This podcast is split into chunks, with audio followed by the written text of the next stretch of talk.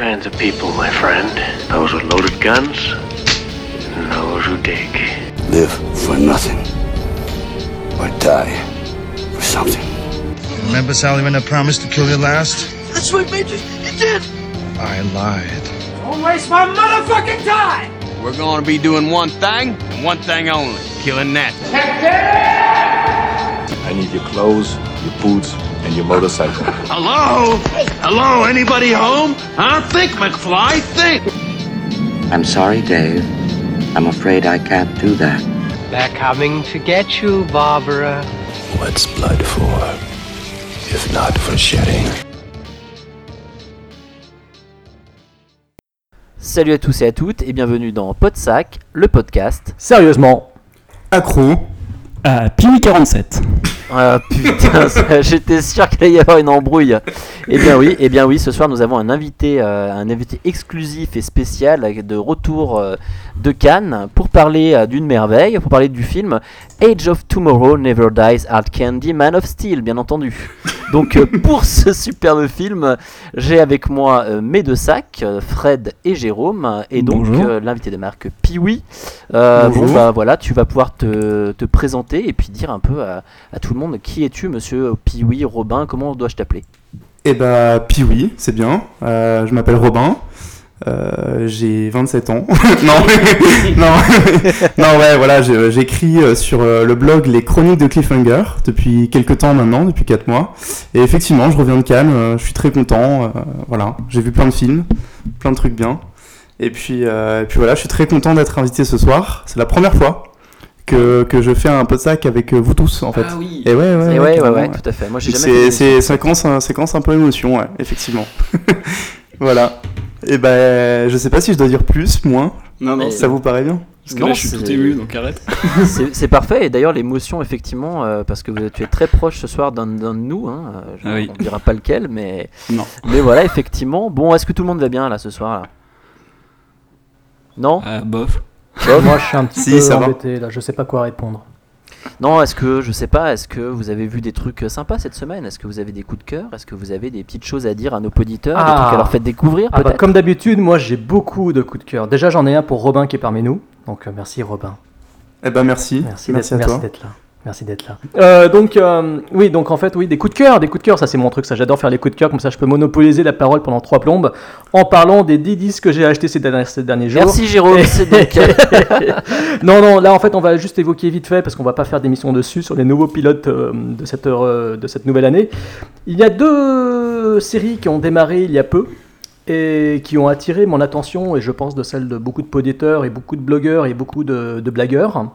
Il s'agit notamment de euh, Penny Dreadful, donc une série euh, assez luxueuse avec un très beau casting euh, composé de Josh Hartnett et de Eva Green et de James Bond, enfin Timothy Dalton, pardon, pour ceux qui l'aimaient pas dans, Oh, non, s'il te plaît, Jérôme. donc euh, voilà. Et euh, une série qui a été créée par John Logan, qui était donc derrière par exemple le dernier James Bond, Skyfall. C'est quand même pas rien du tout quand même. Et John Logan que j'aime beaucoup aussi pour avoir écrit notamment Bats, la nuit des chauves-souris de Louis Morneau, dont on parlera bientôt d'ailleurs dans un prochain dans un prochain pot de sac euh, et plat. Enfin voilà, donc euh, une série qui fait beaucoup référence au, bah, Penny Dreadful en fait. C'était un genre littéraire euh, qui coûtait euh, que un penny en fait, qui se consacrait à des histoires d'épouvante. euh, donc voilà, c'était en Angleterre. Et la série euh, met en scène des personnages dans une ambiance très victorienne, très gothique, avec des personnages énigmatiques, très très bien interprétés, avec de très beaux costumes. Et nous avons le plaisir de voir euh, des créatures mythiques euh, de l'épouvante, euh, ben, du 19e siècle, hein, vampire, la créature de Frankenstein, Dorian Gray, etc. Donc c'est une série qui a carrément du caractère, qui a un visuel très beau, qui est très chiadé, qui a un, scénario qui se suit de façon très feuilletonesque. Donc on est vraiment dans une sorte de mythologie qui s'installe. Pour l'instant, je n'ai vu que les quatre premiers épisodes et personnellement, je suis directement, enfin, je suis totalement emballé. Donc euh, c'est un, bah, c'est une belle série. Voilà, c'est tout simplement une très belle série. Je crois que Fred, tu l'as déjà testé toi aussi pour le pilote. Oui. Et qu'en as-tu Oui, bah je dirais après, vas-y. Ah, d'accord. Non, mais en fait, moi, je dirais juste ça. Moi, c'est une série que j'aime beaucoup. Euh, le pilote pose bien les, les ambiances, et ensuite, les épisodes suivants continuent à développer les personnages, provoquent des surprises. Il y a une intrigue qui s'installe, il y a une vraie mythologie, comme je l'ai dit. Donc, on a envie de voir où cela va aller. A priori, c'est une mini-série de 8 épisodes. Pour l'instant, il n'y en a que 4 qui ont été diffusés, et c'est vraiment de la très belle qualité. Autant au niveau des effets spéciaux que au niveau du, du production design, c'est très très beau très bien relevé. C'est assez gore, c'est assez cru. hein. donc euh, ça y va franco dans la violence et franco dans le, sexe. Donc euh, voilà, tout ça fait que Penny Dreadful, c'est très bien euh, selon moi. Tu veux que je rebondisse pour dire ce que j'en ai pensé? Ouais, si tu veux, ouais, rebondir. Bon, euh, vite fait, hein, euh, je, te rejoins dans le sens où euh, c'est bien foutu, c'est bien, bien interprété, c'est bien mis en scène, c'est joli, un joli production design comme tu dis. Après, la seule chose, c'est que moi, j'ai regardé le pilote et je suis pas allé au-delà parce que euh, ça m'a pas convaincu à 100% dans le sens où, euh, même si je trouvais que c'était beau visuellement et que c'était assez léché, qu'il y avait une belle production, ça m'a pas vraiment emballé en fait, le, le fait de, de lancer plusieurs monstres comme ça. J'avais l'impression j'avais un petit sentiment de déjà vu et ça m'a pas vraiment euh, pas vraiment euh, excité quoi. Donc euh, quand bien même j'ai trouvé que c'était pas mal que j'étais content de revoir Josh Hartnett qu'on voit plus trop. On a toujours content de voir Eva Green bien sûr. Euh, mis à part ça j'ai pas eu envie d'aller au-delà mais je dirais pas pour autant que c'est pas bon quoi. Voilà c'est une, série sympathique. D'accord. et toi Robin je crois que Robin a vu aussi le pilote Non, mais moi j'allais juste rajouter que je suis quand même étonné, vraiment, Jérôme, que tu aies réussi à faire une présentation de Penny Dreadful sans parler des boobs d'Eva Green, quoi. Chapeau. Non, parce qu'en fait, euh, elle a été censurée et j'ai peur que les États-Unis censurent Podsac à leur tour. Parce que sur Eh l'affiche ouais. du dernier euh, Sin City, euh, tu, tu dois savoir que l'affiche a été censurée J'ai parce vu- que vu on ça, de devine loin, à travers c'est pas sa trop- chemise, sa robe de sa chemise de nuit là, on devine un petit téton. Donc j'ai peur que si j'évoque un téton, hein, téton, téton, téton, j'ai peur que la censure, que la MPAA la me dise euh, tais-toi, tais-toi, tais-toi. et t'as vu le temps de faire enregistrer sous euh, sur la bonne affiche Jérôme ou pas? Comment? T'as vu le temps de faire enregistrer sous avec la bonne affiche ou euh, Ah bah pas l'affiche est disponible sur le site euh, empawards.com, euh, le site. Ah, il y est toujours? Ah bah elle est disponible, ouais, donc le site de référence euh, de- des affiches de films. Non mais d'accord, mais du coup ils ont laissé les, les affiches Ah bah, sur le originales. net tu les trouves, ouais. sinon tu parcours les forums, t'auras bien des petits malins qui les auront mis. C'est comme les photos de Scarlett Johansson qu'elle croyait avoir supprimées alors quand elles sont toujours disponibles. si Ah tu bah sais. ça, tous les mecs de la Terre les ont sur leur téléphone, leur PC, t'inquiète pas. Bah, pas moi. Voilà. Bah, je te, je te l'enverrai, t'inquiète. Ensuite, nouvelle série qui a démarré et qui en est pour l'instant qu'à son premier épisode, hein, son épisode pilote, c'est Halt and Catch Fire, la bataille pour le contrôle qui démarre, qui se démarre, qui se déroule pardon en 83, qui a priori serait une fiction, qui s'intéresse donc à un combat entre guillemets, un combat d'influence, un combat d'intelligence sur euh, des génies de l'informatique. Donc euh, ça se passe dans la Silicon Valley. Il est question énormément de Apple et de IBM, même si on ne cite quasiment aucun nom connu tel que Bill Gates euh, ou autre euh, Steve Jobs par exemple. Mais cela n'empêche pas la série d'être, bah, dès le pilote, absolument. Enfin, moi en tout cas, j'ai trouvé ça très emballant. Euh, c'est une série produite par AMC, donc euh, c'est la série. Là, j'ai pas dit d'ailleurs que pour Penny Dreadful c'était Showtime, mais bon, c'est pas grave. Là, c'est AMC, donc c'est la, la chaîne qui est derrière Mad Men. no- Et Notamment. MC The Walking Dead. Et The Walking Dead, bien sûr. Moi, je- en fait, moi, je, je parlais de Mad Men parce que Mad Men était une série qui se- qui s'insère dans un univers de la- l'univers de la pub dans une certaine époque, une certaine période. Et ben ici, c'est pareil. On s'insère dans l'univers de l'informatique, mais dans, le, dans les années 80, en 83. Donc la reconstitution est vraiment réussie. Les acteurs, ben Lee Pace, moi je l'adore parce que déjà il joue dans un de mes films préférés, The Fall de Tarsem Singh. Donc euh, voilà, je suis déjà emballé. J'adore l'acteur. Le personnage, est, je trouve, excellentissime alors qu'il c'est un personnage détestable.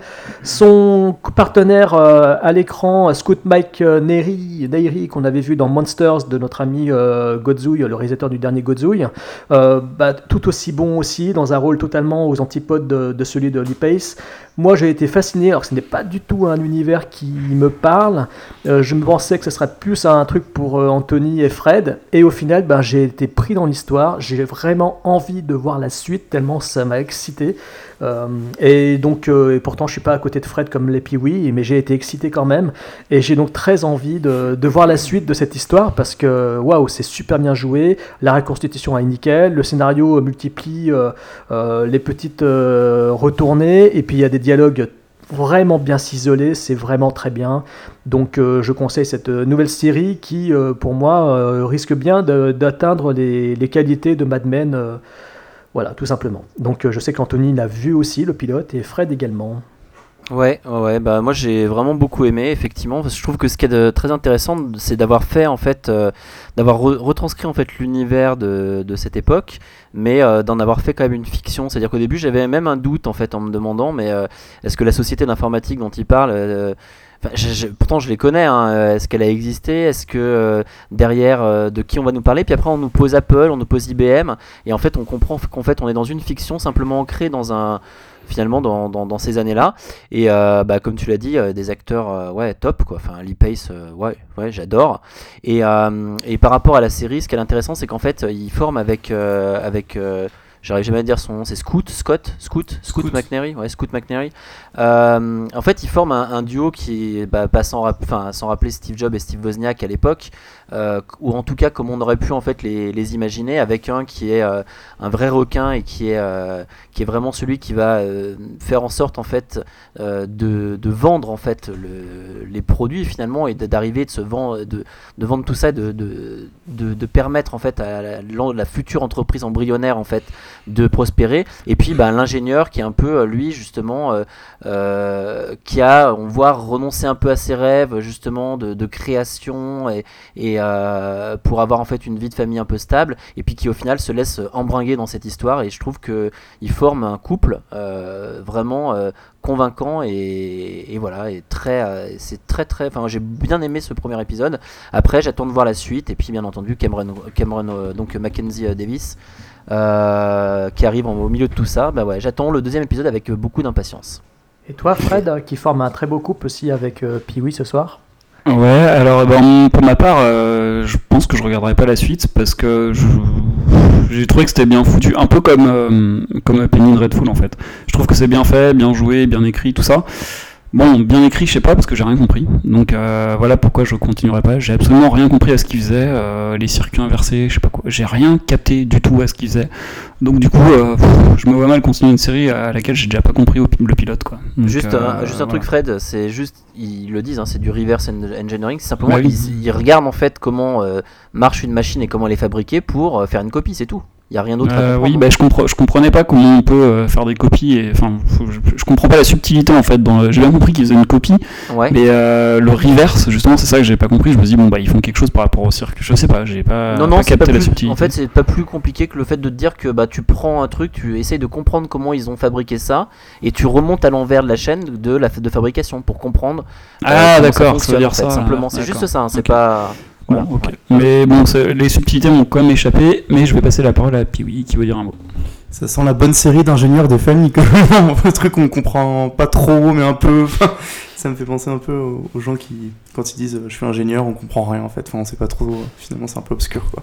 Mais bon. Mais c'est pareil, Bref. on dit la même chose pour les juristes et on dit la même chose aussi pour les Ouais, médecins. ou pour les euh, séries médicales aussi, c'est pareil. voilà. hein. Enfin, Ou je pour les médecins après, en psychiatrie, tu sais, on dit pareil avec eux. euh, on, a toujours tendance à dire qu'ils sont pervers et narcissiques et qu'ils Ouais, sont c'est- dangereux. ouais, et c'est que c'est d'ailleurs pour ça qu'il faut surtout pas les inviter dans des, dans des podcasts. Mais c'est ce qui se dit dans les couloirs. Ok. C'était une blague. Belle blague. C'était une très belle blague. Merci pour ce gros silence. Euh, oui, alors, par contre, euh, non, bah moi je sais pas, Fred. euh, Je suis étonné que t'aies pas aimé. tiens, tu vois, ça là pour le. coup, Non, non, j'ai pas dit que j'avais pas aimé. J'ai dit que j'avais pas compris. Donc du coup, Bah, je mal con- Alors- continuer quand ça. quand Alors moi personnellement, même si je suis pas au fait de toutes les nouvelles technologies et que certaines choses me paraissaient obscures, bah, c'est bizarre, ça m'a pas empêché pourtant d'apprécier énormément la série et d'avoir envie de voir la suite. Donc, euh, je sais pas. Ouais, en fait, c'est ça que j'aurais pensé, moi, c'est que même quelqu'un qui comprend pas, par exemple, c'est ce qui s'est passé avec les séries médicales à l'époque avec Urgence, puis après Grey's Anatomy, etc. C'est que, en fait, on, on partait sur du langage très rapide, c'est très souvent, et Et encore là, c'est pas hyper rapide. Mais ça, je comprenais. ouais, les Ouais, non mais, non, mais personne ne comprenait rien à la plupart des termes. Je veux dire, même quand t'es pas dans le, dans le corps médical. Et au final, ça plaisait quand même par rapport aux histoires. Et en fait, moi, je pense que, euh, même si j'avais pas compris, je pense que si tu veux, le, les, hum, comment dire, les, acteurs en eux-mêmes et en fait, euh, l'énergie qu'ils mettent en fait dans, dans la création de cette entreprise, ben, je pense que ça m'aurait plu. Même si j'avais pas forcément tout euh, chopé. Mais voilà, je peux comprendre. Mais en tous les cas, les termes techniques, des fois, c'est vrai. Bon, je reconnais que ça peut être compliqué. C'est comme quand Anthony, par exemple, va nous présenter son nouveau petit jouet. Ah oui, ouais, moi j'ai un petit coup de cœur rapide à faire sur ma nouvelle télé, puisque bien entendu pour regarder des films, bah, on peut aller au ciné, puis il nous faut une télé.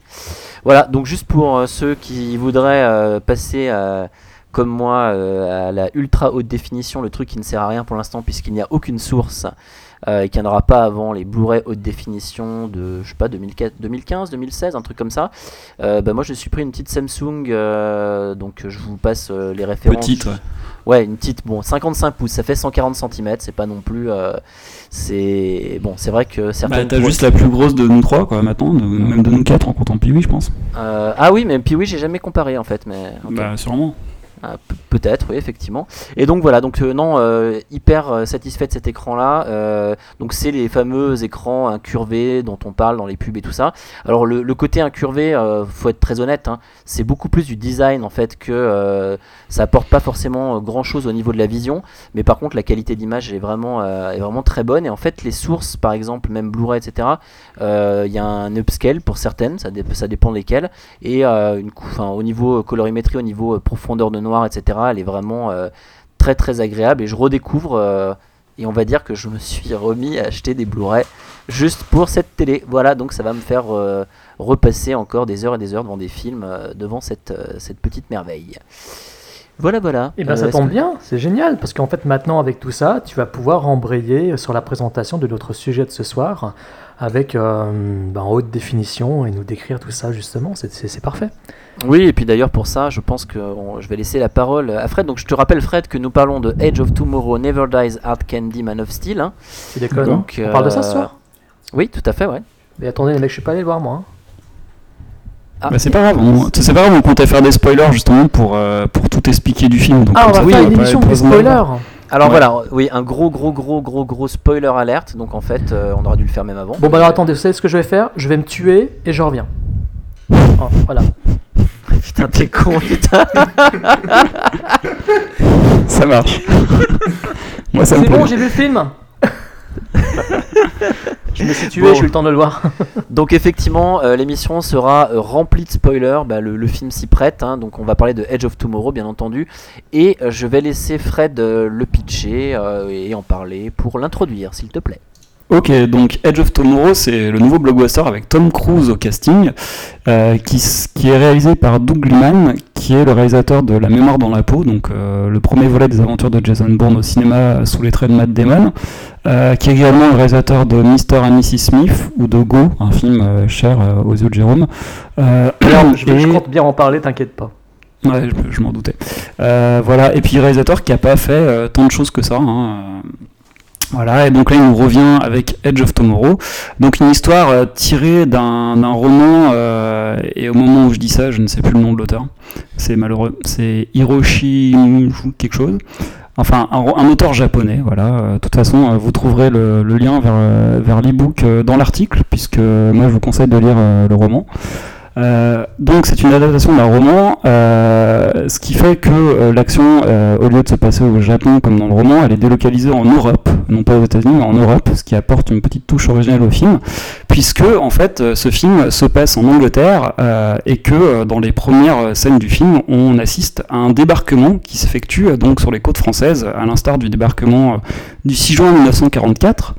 Et euh, donc à ce, à, ce, à ce propos, j'ai envie de signaler que le film sort aux États-Unis le 6 juin 2014, Bah soit heureusement, parce pile que- euh, pour l'anniversaire du débarquement du 6 juin 1944. Il y a lieu en ce moment d'ailleurs, puisque la côte normande, je peux en témoigner, est absolument impraticable. Mais alors vraiment impraticable. En bagnole, c'est même pas possible. Vous pouvez même pas vous approcher euh, de Étretage, du Havre jusqu'à Ouistreham, euh, euh, enfin bref, Omaha- Beach. vous pouvez euh, tracer un trait dessus, mes chers amis, si vous comptez aller vous baigner. Ouais. Ouais, j'irais pas me baigner à cette époque, mais bon, pourquoi pas. Marie, d'ici à ce que le podcast soit diffusé, peut-être qu'on pourrait y aller. Euh, donc, euh, aux États-Unis, bah, magnifique, hein, puisque les films sortant le vendredi, ça sortira pile le 6 juin, alors qu'en France, il est sorti le 4 juin. Bon, à deux jours près, euh, c'était réussi quand même. Donc, Tom Cruise incarne un soldat euh, de l'armée euh, américaine qui travaille dans le service de la presse et qui doit, euh, qui en fait, oui, dans les relations de presse, qui couvre un peu les événements et qui intervient surtout sur les plateaux télé. Donc, il ne prend jamais part au combat et il est un soldat sans lettres, puisqu'en fait, il, explique au début du film qu'il avait une, une agence de communication qu'il a dû fermer euh, à cause d'une guerre, une guerre qui oppose des terriens à des extraterrestres, euh, qui donc euh, sont en, train d'envahir la Terre petit à petit, et c'est donc en guerre contre les terriens. Tom Cruise se retrouve en Angleterre, euh, rencontre Brendan Gleeson pour euh, discuter avec lui de, du fait de couvrir les événements euh, actuels en Europe. Et Brendan Gleeson lui annonce qu'il va devoir participer au débarquement en Normandie euh, pour couvrir l'événement. Sauf que Tom Cruise lui explique à ce moment-là que donc euh, Tom Cruise, euh, je dis Tom Cruise parce que c'est Tom Cruise, mais c'est Cage. Le personnage il s'appelle William Cage. Euh, lui explique donc qu'il n'a pas envie de participer au débarquement puisqu'il n'est pas du tout entraîné militairement. Et euh, Brendan Gleeson insiste en lui disant qu'il n'y a pas de problème, qu'il sera euh, assisté euh, de soldats compétents et qu'il n'y a aucun danger. Euh, Tom Cruise ne l'entend pas de cette oreille, menace Brendan Gleeson, Brendan Gleeson pète les plombs, le fait arrêter et le fait passer pour un déserteur, et Tom Cruise se retrouve euh, en plein milieu d'une euh, d'une escouade de, de- soldats anglais euh, prêts à débarquer donc sur les côtes normandes dans des armures ultra sophistiquées et modernes qui un peu à l'image de celles qu'on voit dans Elysium par exemple ou dans G.I. Joe voilà euh, plus plus euh, celles qu'on voit dans G.I. Joe d'ailleurs. Et euh, il doit apprendre à manier les armes et à survivre sur les, côtes normandes sauf que bien évidemment il n'y parvient pas. Il se fait tuer juste au moment où il rencontre Rita Vrataski Vatraski, Vrataski, c'est dur à dire, qui est jouée par Emily Blunt et euh, qui est une super soldat euh, qui en fait euh, est euh, reconnue parce qu'elle a euh, tué des hordes de- d'ennemis, donc euh, les ennemis qui sont appelés les mimiques. Elle a d'ailleurs été décorée de plusieurs médailles. Je vous expliquerai les différences en- entre les médailles qu'elle obtient dans le roman et dans le film. C'est pas pareil. Dans le film, on l'appelle, on l'appelle la, comment on l'appelle déjà? Vous vous souvenez les sacs Jeanne d'Arc, la Full Metal pucelle, non, c'est pas ça. La Full Metal. Beach, ouais. La Full Metal Beach. Ouais. Euh, mais il y a un autre truc, mais bon, ça me revient pas. Euh, et dans, dans le roman, en fait, on l'appelle la Valkyrie. Voilà, c'est un truc qu'on n'a pas dans le film. Euh, voilà, bon, tout ça pour dire que Tom Cruise meurt euh, au moment où il rencontre Rita et euh, revit, euh, fait un respawn et euh, se retrouve euh, donc euh, au moment euh, de la veille. En fait, la veille, il se retrouve euh, la veille du, du débarquement. Euh, donc, euh, et il se rend compte que les personnes autour de lui, elles, n'ont euh, pas euh, vécu ces événements. Donc, à chaque fois qu'il meurt, en fait, puisqu'il va recommencer le débarquement, à chaque fois qu'il meurt, il revient au point de départ. Et donc, il va devoir entreprendre de trouver pourquoi tout ça lui arrive et comment sauver la Terre des méchants extraterrestres. Voilà, donc une histoire qui mélange deux concepts. Le concept SF, avec euh, l'invasion extraterrestre à la euh, Battleship euh, Los Angeles, invasion, euh, voilà. Et euh, le concept de la boucle temporelle, euh, tel qu'on a pu l'avoir dans Un jour sans fin, par exemple. Ou dans Source Code, voilà. ou dans Rétroaction de Louis Morneau, sur lequel on reviendra bientôt avec Anthony dans un pot de sac. Et plein. Ouais. Réalisé par Doug Liman, écrit par Christopher McQuarrie, Ouais. le pote Qui a de. participé au script, ouais. Voilà. Ouais, Et ouais, le pote. euh, en fait, c'est- plus subtil que ça. Il, a, il y a un, un scénariste, les deux scénaristes de, de Butterworth. Doug Lyman, et en fait, euh, Chris McQuarrie est venu aider euh, pour peaufiner le script et l'a- et l'adapter à Tom Cruise. Bah, C'était pas Tom Cruise qui était prévu. C'est son petit Et, copain. euh, et du coup, euh, Tom Cruise a voulu jouer dedans, et, et du coup, euh, c'est son, un peu son script de docteur personnel, quoi. il, a bien vraiment, il booste les scripts en fonction de Tom Cruise. Et il a bien raison, puisqu'il avait même euh, sauvé euh, Jack Reacher. Bah là, il était là depuis le début. Oui, non, non, mais bien ce- sûr, bien sûr, bien sûr. Mm. Euh, au niveau de la musique, on retrouve Christophe euh, Beck. Euh, donc euh, voilà, un monsieur, un Canadien très sympathique, qui a une belle carrière derrière lui avec la musique de, avec la musique de Crazy Stupid Love ou de Very Bad Trip euh, 1 et 2 et des stagiaires et de RIPD. Donc euh, voilà, super, des, Oh, des- des choses formidables dont il faut quand même signaler les noms. Euh, on retrouve au montage euh, un mec qui n'est pas un écrivain, qui s'appelle James Herbert, qui est notamment euh, le monteur de Sherlock Holmes 1 et 2, et aussi de Lesbian Vampire Killers et du remake du, remake du Monstre et Vivant, It's Alive, et également de Rock'n'Rolla de notre ami, et de Revolver, donc de Guy. Donc je pense que c'est, on peut dire, le monteur pote de Guy Ritchie, parce qu'il est quand même sur quasiment beaucoup de ses films. Et on retrouve aussi à la photographie euh, Dion Bibb, un mec qui, pareil, euh, a une belle euh, petite carrière derrière lui avec des films que Fred euh, adore, tels que par exemple Equilibrium ou. Green Lantern. D'accord. Voilà. Voilà ce que l'on pouvait dire. euh, Ok, juste pour compléter, euh, ouais, pardon, juste pour compléter, l'auteur du roman euh, original, c'est Hiroshi Sakurazaka. Voilà, désolé, hein, j'avais pas retenu, c'était un peu compliqué. Il y en a même. En fait, je comprends pas parce que moi j'en vois deux. Il y a aussi Takeshi Obata. C'est c'est une- c'est faux ou pas? Alors, je sais qu'il y a un manga et un roman. Ah, c'est le manga. Alors pardon, autant pour moi, c'est sur le manga en fait. Ok. En fait, je crois qu'il n'y a pas une histoire de. Enfin, je peux. je Tu as raison, me Fred. mais il y a un manga et puis il y a aussi un comic book en fait, non américain. Je Mm. crois qu'en fait il y a un, un support où ça a été euh, dédoublé un peu. enfin, Non mais là pour le coup Fred, Fred, Fred a raison pour le coup c'est Mm. ce qu'il y a c'est que le- c'est le manga euh, pour lequel euh, Hiroshi Sa- Sakurazaka pardon euh, doit avoir écrit donc l'histoire il doit participer en fait euh, au dialogue etc et Takeshi Obata ça doit être le dessinateur peut-être en fait. Ouais, ça doit être ça, je pense. Ouais. Dont le nom est. Enfin, le, le truc de départ c'est All You Need Is Kill, c'est ça? Ok, Exactement ouais, ouais, ouais, ouais, Ouais, tout à fait. Hmm. Voilà, voilà. Moi j'ai lu aucun. J'en ai lu aucun. Oui Fred t'as lu le roman oui. Pour les. Ouais, non, mais je vous expliquerai en, en deux mots euh, Oui, ce qu'il y a de différent, bien. mais su- surtout à la fin, puisque Mhm. comme ça, ça Ouais, évitera- ça pour, les petites de infos, savoir, ouais. pour les petites infos comme ça rigolotes, on peut quand même préciser que Brad Pitt avait été au départ euh, prévu pour, enfin prévu, il était euh, en pour parler, on va dire, pour le rôle de Bill Cage, du, donc du rôle qui a été repris finalement par Tom Cruise. Et nous avions aussi notre charmante Bérénice, euh, Bérénice Bejo, qui était prévue également Ah ouais? dans le, ouais, dans le rôle euh, principal féminin, repris donc Ah par bon? Emily Blunt. Euh, il est aussi raconté que le, bah, que le premier scénariste original, euh, qui n'est même pas crédité sur euh, le film finalement, avait donc tenté de vendre son script à la Warner Bros. Dante Harper, il s'appelle. Et bon, bah voilà. finalement, il n'amarrait même pas au générique, le pauvre gaillard. Donc son, idée, son scénario, son script a été finalement récupéré pour en faire voilà, bah, ce film que l'on a aujourd'hui. Et son nom n'apparaît plus au générique. Euh, juste avant qu'on. Ah, pardon, t'avais pas fini non, non, vas-y, vas-y, c'est bon. Ju- Juste avant qu'on commence, je voulais dire un truc. euh, Je suis allé voir le film deux fois parce que je voulais euh, comprendre certaines subtilités. Et je me suis rendu compte d'un truc qui m'avait posé problème pendant la première vision. C'est qu'en fait, euh, il est dit dans les bandes annonces et même dans le film, il est dit que le personnage principal revit la même journée. En fait, c'est faux, il ne revit pas la même journée, il revit deux jours. C'est-à-dire qu'il ne revit pas que la journée dans laquelle se passe, pendant laquelle se passe le débarquement, mais il, il revit la veille aussi. C'est-à-dire qu'il serait- il revient à lui la veille du débarquement et il vit donc la nuit qu'on ne voit jamais et le jour du débarquement. Ce qui expliquera, ce qui résoudra une difficulté qu'on peut, euh, qu'on peut percevoir à la- notamment à la fin. Voilà. Vous êtes là? Oui oui on est, on est là effectivement. C'était juste pour préciser parce que c'est c'est vraiment pas clair dans le film. Ils, disent- ils disent vraiment, euh, ils disent à des moments, oui, euh, je revis la même En fait, journée. en fait, tu c'est fais bien de le préciser parce qu'effectivement, à force d'entendre je revis la même journée, Mm. on était sur le fait qu'il il vit une journée et voilà. Mais on, va- on va revenir là-dessus Mm. effectivement parce Ouais. que alors qu'en fait, on, on le voit clairement qu'il que c'est il, a- il revit le- la veille en fait du débarquement. Oui, mais en fait, on le vit, nuit. on le vit au début, on le voit surtout au début, ça. Et après, film on avance, oublie, en fait. Et oui, parce qu'on voit que des bouts, en fait. On va expliquer comment c'est construit, mais on voit que des bouts, et on voit surtout après ce qui se passe le jour du débarquement. Et comme il dit qu'il vit la même journée, on peut oublier qu'il vit aussi la veille. Voilà. Euh, et juste, ouais, je voulais, je voulais juste euh, revenir sur le, le point par, par rapport au roman, etc. En fait, effectivement, ça se base sur le, le roman que tu as lu, Fred, donc euh, Mhm. qui, a effectivement comme deuxième, deuxième titre ou sous-titre All You Need Is Kill, Ouais. qui a été ensuite adapté en roman. Euh, par euh, le créateur de Death Note en fait. C'était le créateur de Death Note en fait, le, le, le, le manga.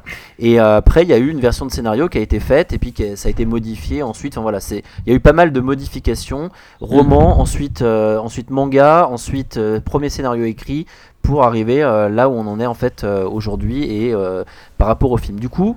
Euh, Ah oui, j'ai retrouvé d'ailleurs le personnage, euh, quand je disais que c'était la Valkyrie dans le roman, elle s'appelle l'Ange de Verdun dans le, dans le film. oui, tout à fait. Ouais, mais ça c'est la- en fait, ça c'est une invention, euh, ouais, une invention totale hein, pour le film. Voilà. Invention totale C'est ça et puis qui fait penser d'ailleurs à comment elle s'appelle merde ah putain notre française la pucelle Jeanne Jeanne d'Arc. un peu une Ouais. Jeanne d'Arc en fait Mais, bon, en fait, vrai. finalement, ça fait penser un petit peu à Battle Royale, quoi. On sait pas ce qui était le- là le premier, euh, le film, le manga, le roman ou Hunger Games.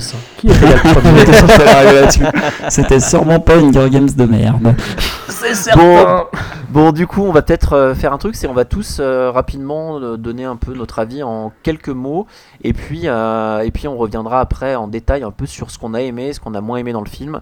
Euh, on va commencer, on va commencer bah, bien sûr, bah, par notre invité, hein. Euh, par toi, Robin. Et ben, alors dans l'ensemble, moi j'ai quand même plutôt bien aimé. J'ai passé un bon moment.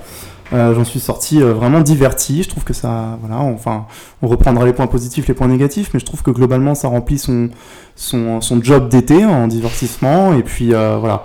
Après, je suis un peu plus tempéré que le- la plupart des gens. J'ai vu qu'il a reçu quand même de très très bonnes critiques, euh, notamment outre-Atlantique. hein. Il a un très, un très gros score, je crois, sur, euh, sur les, plutôt sur les critiques, euh, enfin sur Rotten Tomatoes et compagnie.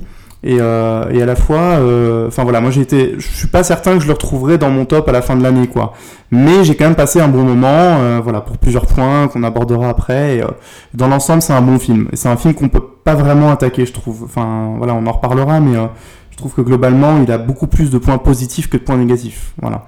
88% sur euh, Rotten Tomatoes. Ouais, ouais, ouais, effectivement, ouais, ouais. sur Il, les- était, il était même un peu plus élevé il y a, pas si longtemps. Il est, il est retombé un peu là, mais ouais, effectivement, 88%. Ouais. C'est euh, c'est assez énorme, ouais. Ouais. Mhm. Euh, Fred?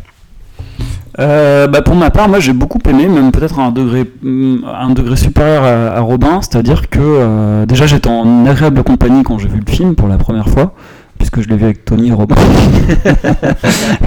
et euh, non, j'ai j'ai vraiment beaucoup aimé parce que euh, c'est un blockbuster, mais un blockbuster plutôt intelligent, même s'il prend ça et là des idées euh, et euh, que finalement c'est un peu un, un mash-up de choses qu'on a déjà vues. Bah, je trouve qu'il le fait bien et que euh, c'est particulièrement bien construit. Et, euh, et en l'ayant vu deux fois, je me rends compte que tout tient la route à peu près. Et, donc moi j'ai passé vraiment un très bon moment puisque j'ai été diverti, il y a de l'action, il y a un peu tout ce que j'aime, des personnages forts, un personnage féminin fort également. Une actrice que... Enfin, ouais, en plus j'aime bien la distribution, j'aime beaucoup Brendan Gleeson, Tom Cruise, Emily Blunt, donc pas de problème avec Bill Paxton. Donc pas de problème avec tout ça. Euh, moi j'ai vraiment passé un très très bon moment. Même si effectivement j'ai quelques petites réserves sur certains points, mais euh, qui paraissent bien mineurs par rapport au plaisir que j'ai pris en regardant ce film. Et toi, Jérôme? Eh bien moi en fait, euh, Doug Liman, j'avais, euh, j'adorais son début de carrière, euh, que ça Fred il le sait, j'adore Go, j'aimais beaucoup Swingers, j'ai beaucoup aimé La mémoire dans la peau, euh, Jumper j'adore, non je rigole c'est pas vrai. Et donc, euh, et donc, euh, Jumper. Je l'avais oublié. Peur. mais c'est normal que tout le monde l'oublie celui-ci, ainsi que Fair Game. Et donc voilà, Fair Game avait, euh, enfin déjà, déjà Jumper m'avait déçu, Fair Game euh, j'avais trouvé ça intéressant, mais très pesant et très pénible malgré un beau casting. Et donc force est de constater que avec, ben, avec Dead Edge of Tomorrow, eh ben, il n'a pas fallu que je me tue euh, plusieurs fois pour voir le film et comprendre que j'étais là peut-être devant, ben, ma foi, devant un, un des blockbusters les plus réjouissants que j'ai vu depuis longtemps. Ah, Un des films qui m'a le plus excité depuis longtemps. J'ai pris un pied devant ce film, beaucoup plus que devant beaucoup de blockbusters de cette année. le suspense longtemps. Hein. J'ai fait exprès pour faire chez Fred. Je voulais lui faire croire que je détestais ce film. Non, non, j'ai vraiment beaucoup aimé. Je lui reconnais des défauts, on y reviendra. Euh, mais le plaisir a été intact du début à la fin, tant grâce au casting que grâce aux péripéties et surtout à l'humour très malin, très malicieux, à l'utilisation Ouais, des paradoxes temporels qui fait que le film ne perd pas trois plombes à nous expliquer qu'il a dû revivre plusieurs fois pour comprendre certains détails de l'intrigue. À chaque fois, ça trouve le moyen d'avancer. Je trouve que c'est un très bel hommage aussi pour les gamers. On a vraiment l'esprit du jeu vidéo, de recommencer plusieurs fois une partie pour essayer d'avancer dans son. Sur le tu donnes déjà des détails là. hein. Ouais, voilà, ouais, Justement, j'ai plus rien à dire derrière. Ouais, moi. voilà, donc voilà, donc j'ai des choses que j'ai vraiment appréciées. Donc plaisir intense, euh, voilà, jouissif, même si effectivement c'est du déjà vu sur le scénario, enfin on a déjà vu ça, mais peu importe. Un pied as-tu atteint intégral. l'orgasme, Et Tom Cruise, son personnage il évolue du début à la fin, j'ai trouvé ça génial quoi. Et on peut pas dire le contraire. Bon, c'est c'est bon, Jérôme, Voilà, c'est bon, c'est sûr. voilà, On a voilà, compris que tu avais, voilà, tu avais c'est très bien.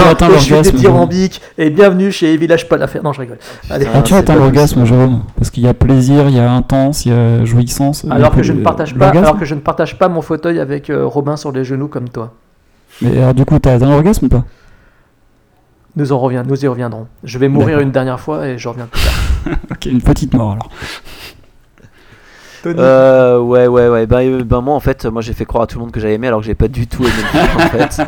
voilà. Donc, du coup, euh, du coup, bah, comme ça, au moins, euh, au moins, ça fera une, une parole, une parole négative sur ce film. Voilà.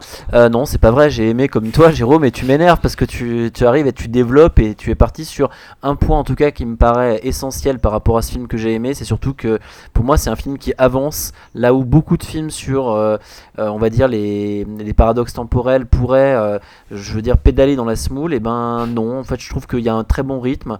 Ben, un acteur qui, qui est toujours, toujours aussi charismatique après tant d'années. Je me souviens que Robin avait fait la, la réflexion euh, quand on est allé le voir que il y a peu d'acteurs aujourd'hui euh, qui peuvent porter en fait des projets simplement sur leurs seules épaules. Sauf que là, il n'y a pas que Tom Cruise dans ce film qui est, je veux dire, qui est bon et, et ouais, ça en fait un très très bon divertissement, intelligent par moment et à la fois aussi très jouissif. Voilà. Euh, ce que j'en ai pensé à peu près en substance. Donc, ce qui me gêne un tout petit peu, c'est que ça veut dire qu'il va y avoir euh, euh, peut-être beaucoup moins de points négatifs que de points positifs. Alors, je sais pas par quoi vous voulez qu'on commence. Est-ce que vous voulez qu'on commence par encenser ce, ce chef-d'œuvre? Je plaisante, mais vous voulez qu'on commence par les points négatifs?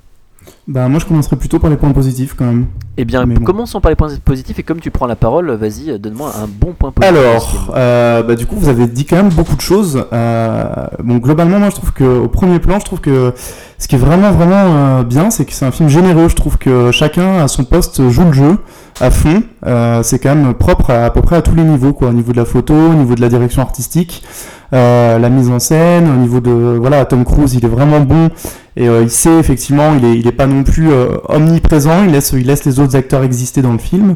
Euh, voilà, je trouve que le montage est vraiment bien. C'est un scénario qui est, qui est malin, qui exploite bien le filon. euh, qui exploite de façon assez intelligente le, filon Un jour sans fin, l'histoire de la boucle temporelle. Et, euh, et à la fois c'est très référencé, euh, enfin c'est c'est assez agréable de pouvoir, euh, enfin voilà, on a vraiment cette impression globale de jeu vidéo, hein, vous l'avez euh, dit tout à l'heure. Euh, on pense euh, vraiment euh, le, le fondement même du jeu vidéo, c'est-à-dire euh, ben, jouer une partie, mourir et puis recommencer quoi. Il y a vraiment ce- cette idée-là à la fois dans, dans la tagline, là, live, die, repeat, et puis dans le dans le dans le dans, dans tout en fait, dans la direction artistique avec euh, l'armure, les armes, euh, enfin voilà, on a vraiment cette impression de jeu vidéo, euh, que ce soit Gears of War, Call of Duty, euh, voilà. Et je trouve que c'est euh, de, ce point de vue assez jouissif, ouais, avec un, cocktail en fait de films, je trouve, de SF, un film euh, qui joue le jeu aussi, un film de guerre, euh, avec voilà une scène de débarquement qui rappelle évidemment les, les, scènes, les scènes de débarquement dans les films de guerre, et puis un film, un film, je trouve aussi un, film d'action, tout connement quoi, qui joue qui joue sous son jeu de ce côté-là, avec des scènes d'action qui sont très lisibles, qui sont de jour. Ça, c'est assez agréable de nos jours de voir un blockbuster qui se passe le jour, c'est toujours assez agréable, avec des scènes d'action qui sont vraiment, euh, vraiment bien, bien foutues, bien fagotées, et euh, voilà, c'est très prenant. Euh, donc ça fait quand même pas mal de points à aborder, mais euh, voilà, dans l'ensemble, c'est à peu près ce que j'en ai pensé. Euh, maintenant, euh, sur, euh, je sais pas si je donne tout de suite les points négatifs, je vais peut-être vous laisser Non, on parler. va, on va peut-être ouais. les donner Mm, mm. après. Juste, je vais rebondir, puis après je vais redonner la parole euh, aux autres. Mais euh, je vais rebondir sur, ton, sur l'aspect jeu vidéo parce que du coup, je trouve que c'est hyper intéressant. Et Fred a dit un truc au tout début du podcast. Il a parlé effectivement de respawn. Et, Oui, euh, euh, je la- juste pour dire, je l'ai volé à Invoblix dans son article sur le Daily Mars parce que Non, ça mais m'est resté quand je l'ai lu. D'accord. non, parce que c'est vraiment le, le terme typique des, des FPS, par exemple, quand on euh, dans Call of. Duty et compagnie. Et euh, ce qui est très intéressant, je trouve, c'est justement dedans, euh, j'ai eu le, le même sentiment. En fait, c'est plus après réflexion, hein, mais le sentiment que au départ, les respawns sont à chaque fois très longs. C'est-à-dire qu'en fait. On, on reprend euh, vraiment au début, comme quand on commence à galérer un peu dans un jeu au début, donc on revient, on recommence les trucs, mais c'est un petit peu long parce qu'il faut le temps qu'on commence à progresser ou quoi. Et au fur et à mesure, les respawns sont de plus en plus proches en fait de l'instant T. Ce qui veut dire qu'en fait, euh, ça monte bien et c'est là où je trouvais que la, la- la- la narration et on va dire le- la construction du film était intelligente.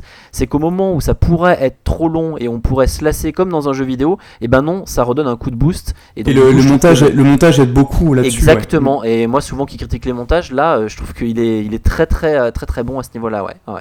Euh, et avec, euh, comme tu Oui, disais, avec la, pro- la progression euh, scénaristique, avec cette idée qu'il y a une sorte de level up, c'est-à-dire que plus le film progresse, plus il y a des difficultés, et à la fois plus ils avancent, plus ils avancent les obstacles, et plus on progresse, euh, même dans les lieux, en fait, dans l'espace. Je trouve que au niveau on est sur la plage au tout au début, et puis au, au fur et à mesure, on sort un peu de ce cadre-là, et ça avance. Ça, c'est vraiment malin, effectivement. ouais. Et Ouais, je, peux juste rebondir sur, euh, sur le jeu vidéo parce qu'en fait euh, l'auteur du roman euh, japonais dans la postface fait allusion justement à des, aux jeux vidéo en disant que bah, il, il a joué pas mal à des jeux vidéo et qu'il voyait alors je sais plus quelqu'un de sa famille jouer à des jeux vidéo et qu'il avait cette impression là justement de progresser au fur et à mesure de- des parties et de, de recommencer à zéro etc donc ce que vous avez évoqué que vous avez qui transparaît à travers le film bah c'est ce que lui aussi comme ça qu'il a imaginé les choses quand il a écrit son roman quand il l'a conçu en tout cas quand il a conçu cette histoire. Donc euh, ça prouve que euh, le film, même s'il y a des différences avec le roman, est fidèle à l'esprit de ce qu'a voulu faire le, romancier japonais, quoi, je pense. Et euh, puis ouais, moi j'ai vu aussi un peu un Army of Two, puisqu'il doit faire un, tandem, je crois que Jérôme jouait à jouer d'ailleurs. Il, il constitue un tandem avec Emily Blunt, avec Rita, et ils doivent s'entraider pour progresser, ils doivent progresser à deux. d'ailleurs, ils essayent tout le long de progresser à deux. ils pensent vraiment qu'ils sont indissociables l'un de l'autre pour progresser. Voilà, et effectivement, ouais. Et, euh, et Halo, évidemment, aussi avec le, Ouais, le, le design des, des bestioles. Enfin, on en Puis le reparlera. saut, mais... le saut, euh, ouais, ouais. Et euh, donc, ça, c'est pour les références euh, vidéoludiques, mais aussi des références cinématographiques, Ah évidemment. hein. Starship Troopers, Matrix, euh, Mm. avec le design un peu des. Enfin, ça fait un peu des sentinelles, je trouve, de Matrix Revolution.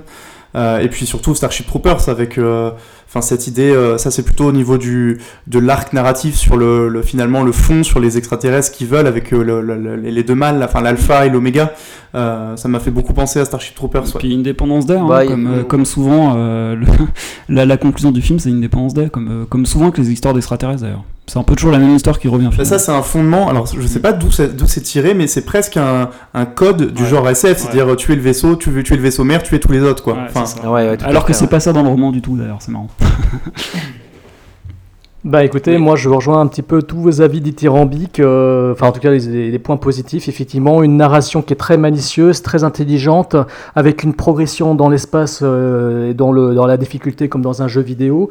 Tout est clair, en fait, tout est limpide, on ne- on n'est jamais perdu dans l'espace, on n'est jamais perdu dans le- dans l'espace-temps, même parce que par le biais de la narration très, très astucieuse, on arrive à faire progresser le personnage de Tom Cruise dans l'intrigue, dans les questionnements, avec des réponses qui ne, pour lesquelles Doug Liman ne passe pas du temps dessus, comment dire, c'est-à-dire qu'il n'essaye pas de nous faire comprendre comment il a eu les réponses, elles sont établies du fait même de, de l'astuce de départ scénaristique. Voilà, le fait qu'il est- qu'il soit mort, qu'il ait vécu déjà les événements, qu'il les revive à nouveau, et qu'il avance à chaque fois pour franchir de nouvelles étapes, de nouvelles difficultés, de nouvelles questions, avec de nouvelles réponses. et, en, Et- en ce sens là ça, ça prend pas le spectateur pour un con quoi Exactement. ça- voilà, on a vraiment enfin, l'impression que là, euh, en fait, c'est un film qui est accessible à tout le monde parce que je le trouve en même temps très. Enfin, je veux dire, le, le- le sujet aurait pu être très complexe, très, très pénible à suivre, mais en fait, euh, par je ne sais quel génie. Enfin, si c'est Doug Liman, franchement, il est très doué et, et son scénariste, enfin, ses scénaristes aussi. Et en fait, tout, tout reste très clair, très limpide et jamais on se trouve perdu. Donc, au niveau de la narration, je trouve ça vraiment formidable.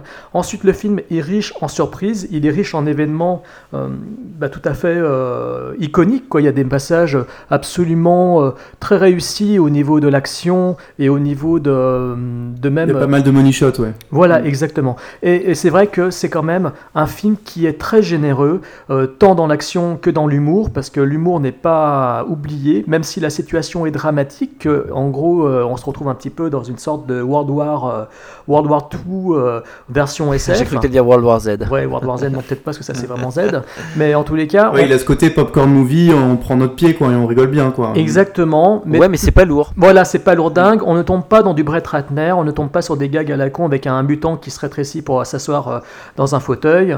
On, on est vraiment dans quelque chose de malicieux et d'intelligent et qui ne prend personne pour un idiot. Donc ça, personnellement, je trouve ça vraiment très bien. Et surtout au niveau spectacle, il est assuré de bout en bout. C'est juste, on prend son pied, on s'éclate et on va pas chercher plus loin. Même si pourtant, il y a quand même cette difficulté, euh, cette- c'est pas de la prétention, c'est une certaine difficulté dans, la, dans le scénario qui fait que quand même, on se rend compte que c'est très intelligent, que c'était très réfléchi et que c'est très bien construit, très bien mené.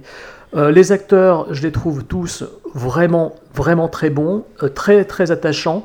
Euh, Tom Cruise, son personnage évolue euh, de bout en bout et j'ai trouvé ça particulièrement très excitant. C'est un acteur que beaucoup aiment casser. Certains ont cherché à trouver des traces de scientologie dans son film, dans ce film. Bon, personnellement, Bah, c'en est bourré, hein, c'est de, la- c'est de la SF. Voilà, c'est de la SF, c'est de la hein. scientologie, voilà. Donc Ron Hubbard, forcément, il est caché derrière.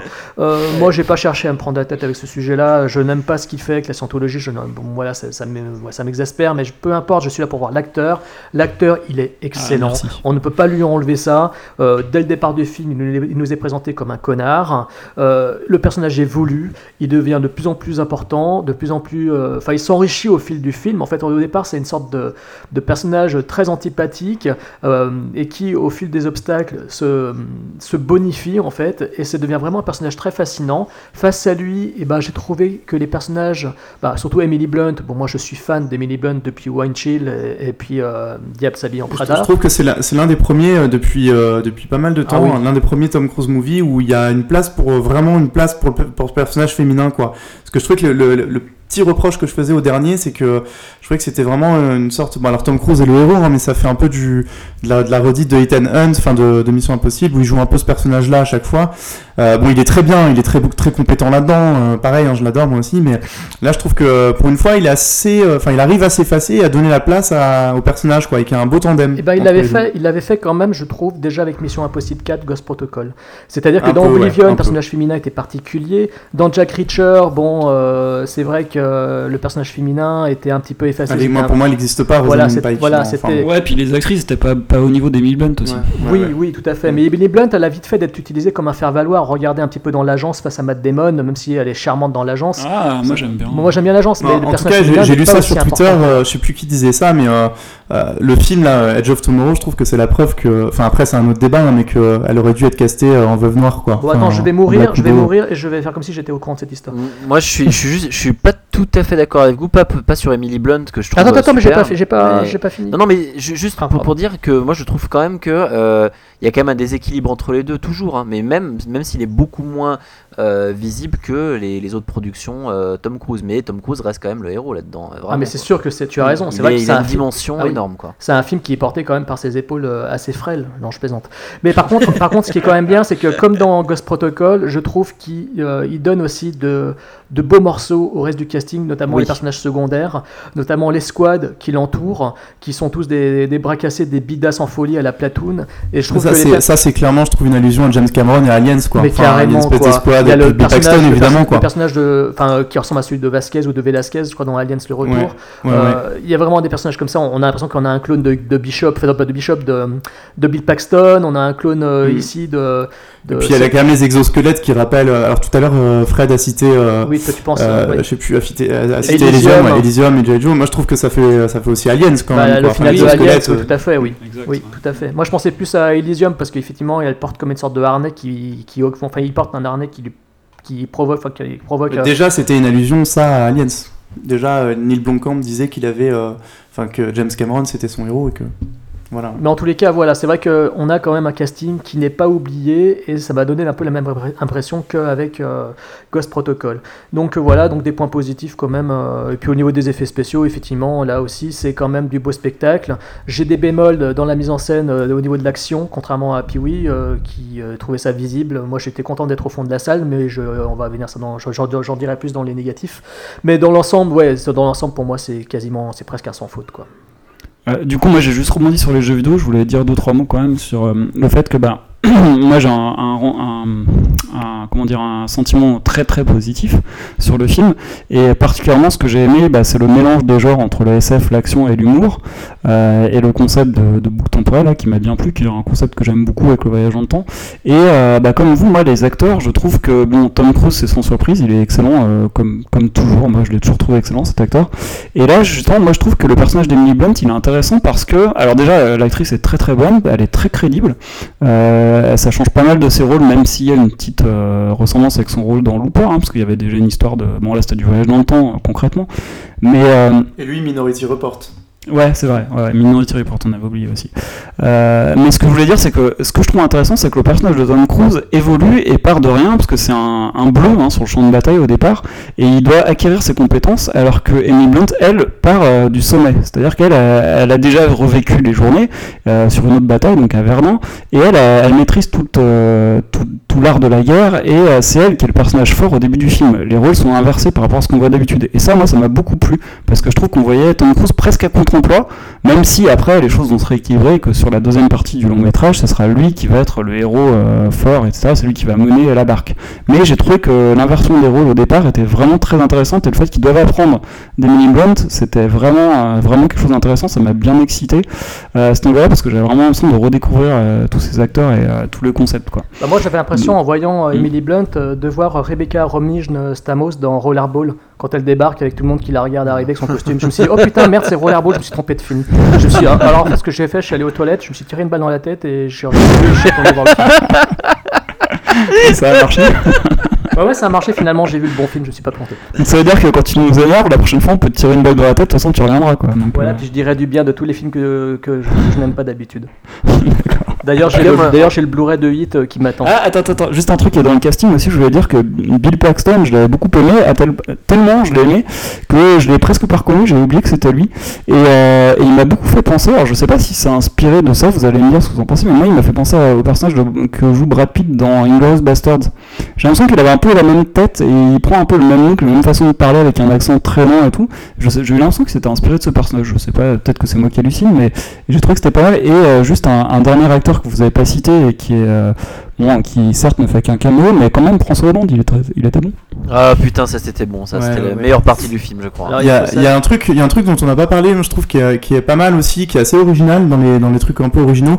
C'est le, le fait que la romance, elle se joue à travers la mort, quoi. Enfin, ça c'est pas mal. Je trouve que que finalement, euh, il, il commence à se connaître avec la mort, quoi. Enfin, du coup, il revit, et ça c'est vraiment c'est vraiment pas mal aussi, quoi. Et C'est encore plus dans le roman, et c'est encore mieux dans le roman, mais je vous expliquerai à la fin pourquoi. Et c'est encore mieux dans le dessin animé aussi, parce que dans le dessin animé, c'est un hentai et ils ont fait des choses très cochonnes et c'est sympa. Mais vous avez capté du coup la, la enfin moi ça m'a fait marrer. Tout à l'heure on parlait de, de Emily Blunt dans Looper et donc j'ai insisté en disant Minority Report parce que du coup je trouve qu'il y a une scène qui est exactement calquée sur Minority Report sauf qu'elle est complètement inversée dans, dans Minority Report. Il y a le, donc le fameux précog euh, Agatha là qui guide Tom Cruise en le tenant par la main en lui disant euh, euh, arrête-toi à gauche à droite à machin il y a ça il y a ça ça. Et là dans le film euh, c'est l'inverse c'est Tom Cruise qui guide Emily Blunt et qui lui dit attention à droite euh, enfin voilà Ah, ça m'a fait marrer hein. il y a une scène un peu similaire quoi Mais pour moi, ce film, euh, Minority Report, il n'existe pas. non non non non attends, attends, je vais ça. mourir, je vais le voir. Attends, bouge pas. Ça y est, Mais maintenant, arrête- ça y est, arrête maintenant, avec ce running. Ah ouais, t'as raison, en fait, oui, bien sûr, je suis d'accord avec toi. Et donc, effectivement, euh, effectivement, c'est un bel hommage à Minority Report. Voilà. Ouais, ouais, ouais, effectivement. Non, mais c'est vrai que le côté romantique dans ce film est assez, euh, est assez réussi aussi. C'est très, ouais, très mignon, c'est pas niais, c'est bien amené, et c'est touchant. Et personnellement, à la fin, ben, à la fin, j'espérais vraiment un happy end. J'étais là et j'avais envie d'un happy end. Je voulais pas voir autre chose qu'un Bah, happy du coup, enfin, je sais pas si vous avez fini, mais euh, on va peut-être pouvoir embrayer sur les points négatifs, parce que du coup, euh, comme tu parles de, de la fin, euh, comme tu parles de la fin, bah, je sais pas si je peux peut-être commencer, mais euh, Ouh là là là, moi- non, non, mais attention, nous n'avons pas encore pas fini là, j'ai encore des, Ah, cent- des d'accord. centaines de milliards de trucs à dire. Non, je plaisante. Euh, Si, non, non, non, c'est. pas entendu en plus. Bah, vous m'avez pas entendu, mais en fait, parce que j'essayais de. Je, je veux dire, je prenais la parole en fait sur ce que vous disiez à chaque fois, parce qu'à chaque fois, il y avait des trucs en fait, effectivement, qui me- qui m'intéressaient. La partie jeux vidéo, juste la partie romance sur laquelle j'ai pas pris le, j'ai pas pris la parole, et je vais revenir juste sur les personnages très vite. Euh, sur la partie romance, effectivement, bah, comme toi, Jérôme, en fait, j'avais. euh, presque envie d'une happy end alors que j'en ai jamais envie pratiquement dans les films euh, parce que je trouve que c'est un peu trop, facile souvent. Euh, mais là pour le coup en fait euh, vu que c'était pas trop prégnant dans à l'intérieur du film mais que c'était en fait en, sous-couche et ben je trouvais que leur relation euh, marchait euh, mieux que dans d'autres films où on va dire la romance est, est mise plus en exergue et euh, on, va, dire plus mise devant notre gueule ouais. et factice exactement et là par exemple ben, la scène avec l'hélicoptère et tout je sais pas enfin j'ai vraiment moi j'ai Ah. ressenti un truc dans cette Non, scène mais ça m'étonne pas, Parce- Tony. hein. Ça m'étonne pas ce que tu dis, parce que comme tu parles de sous-couche avec l'hélicoptère, forcément, c'est une sous-couche volante. Voilà, exactement, d'accord.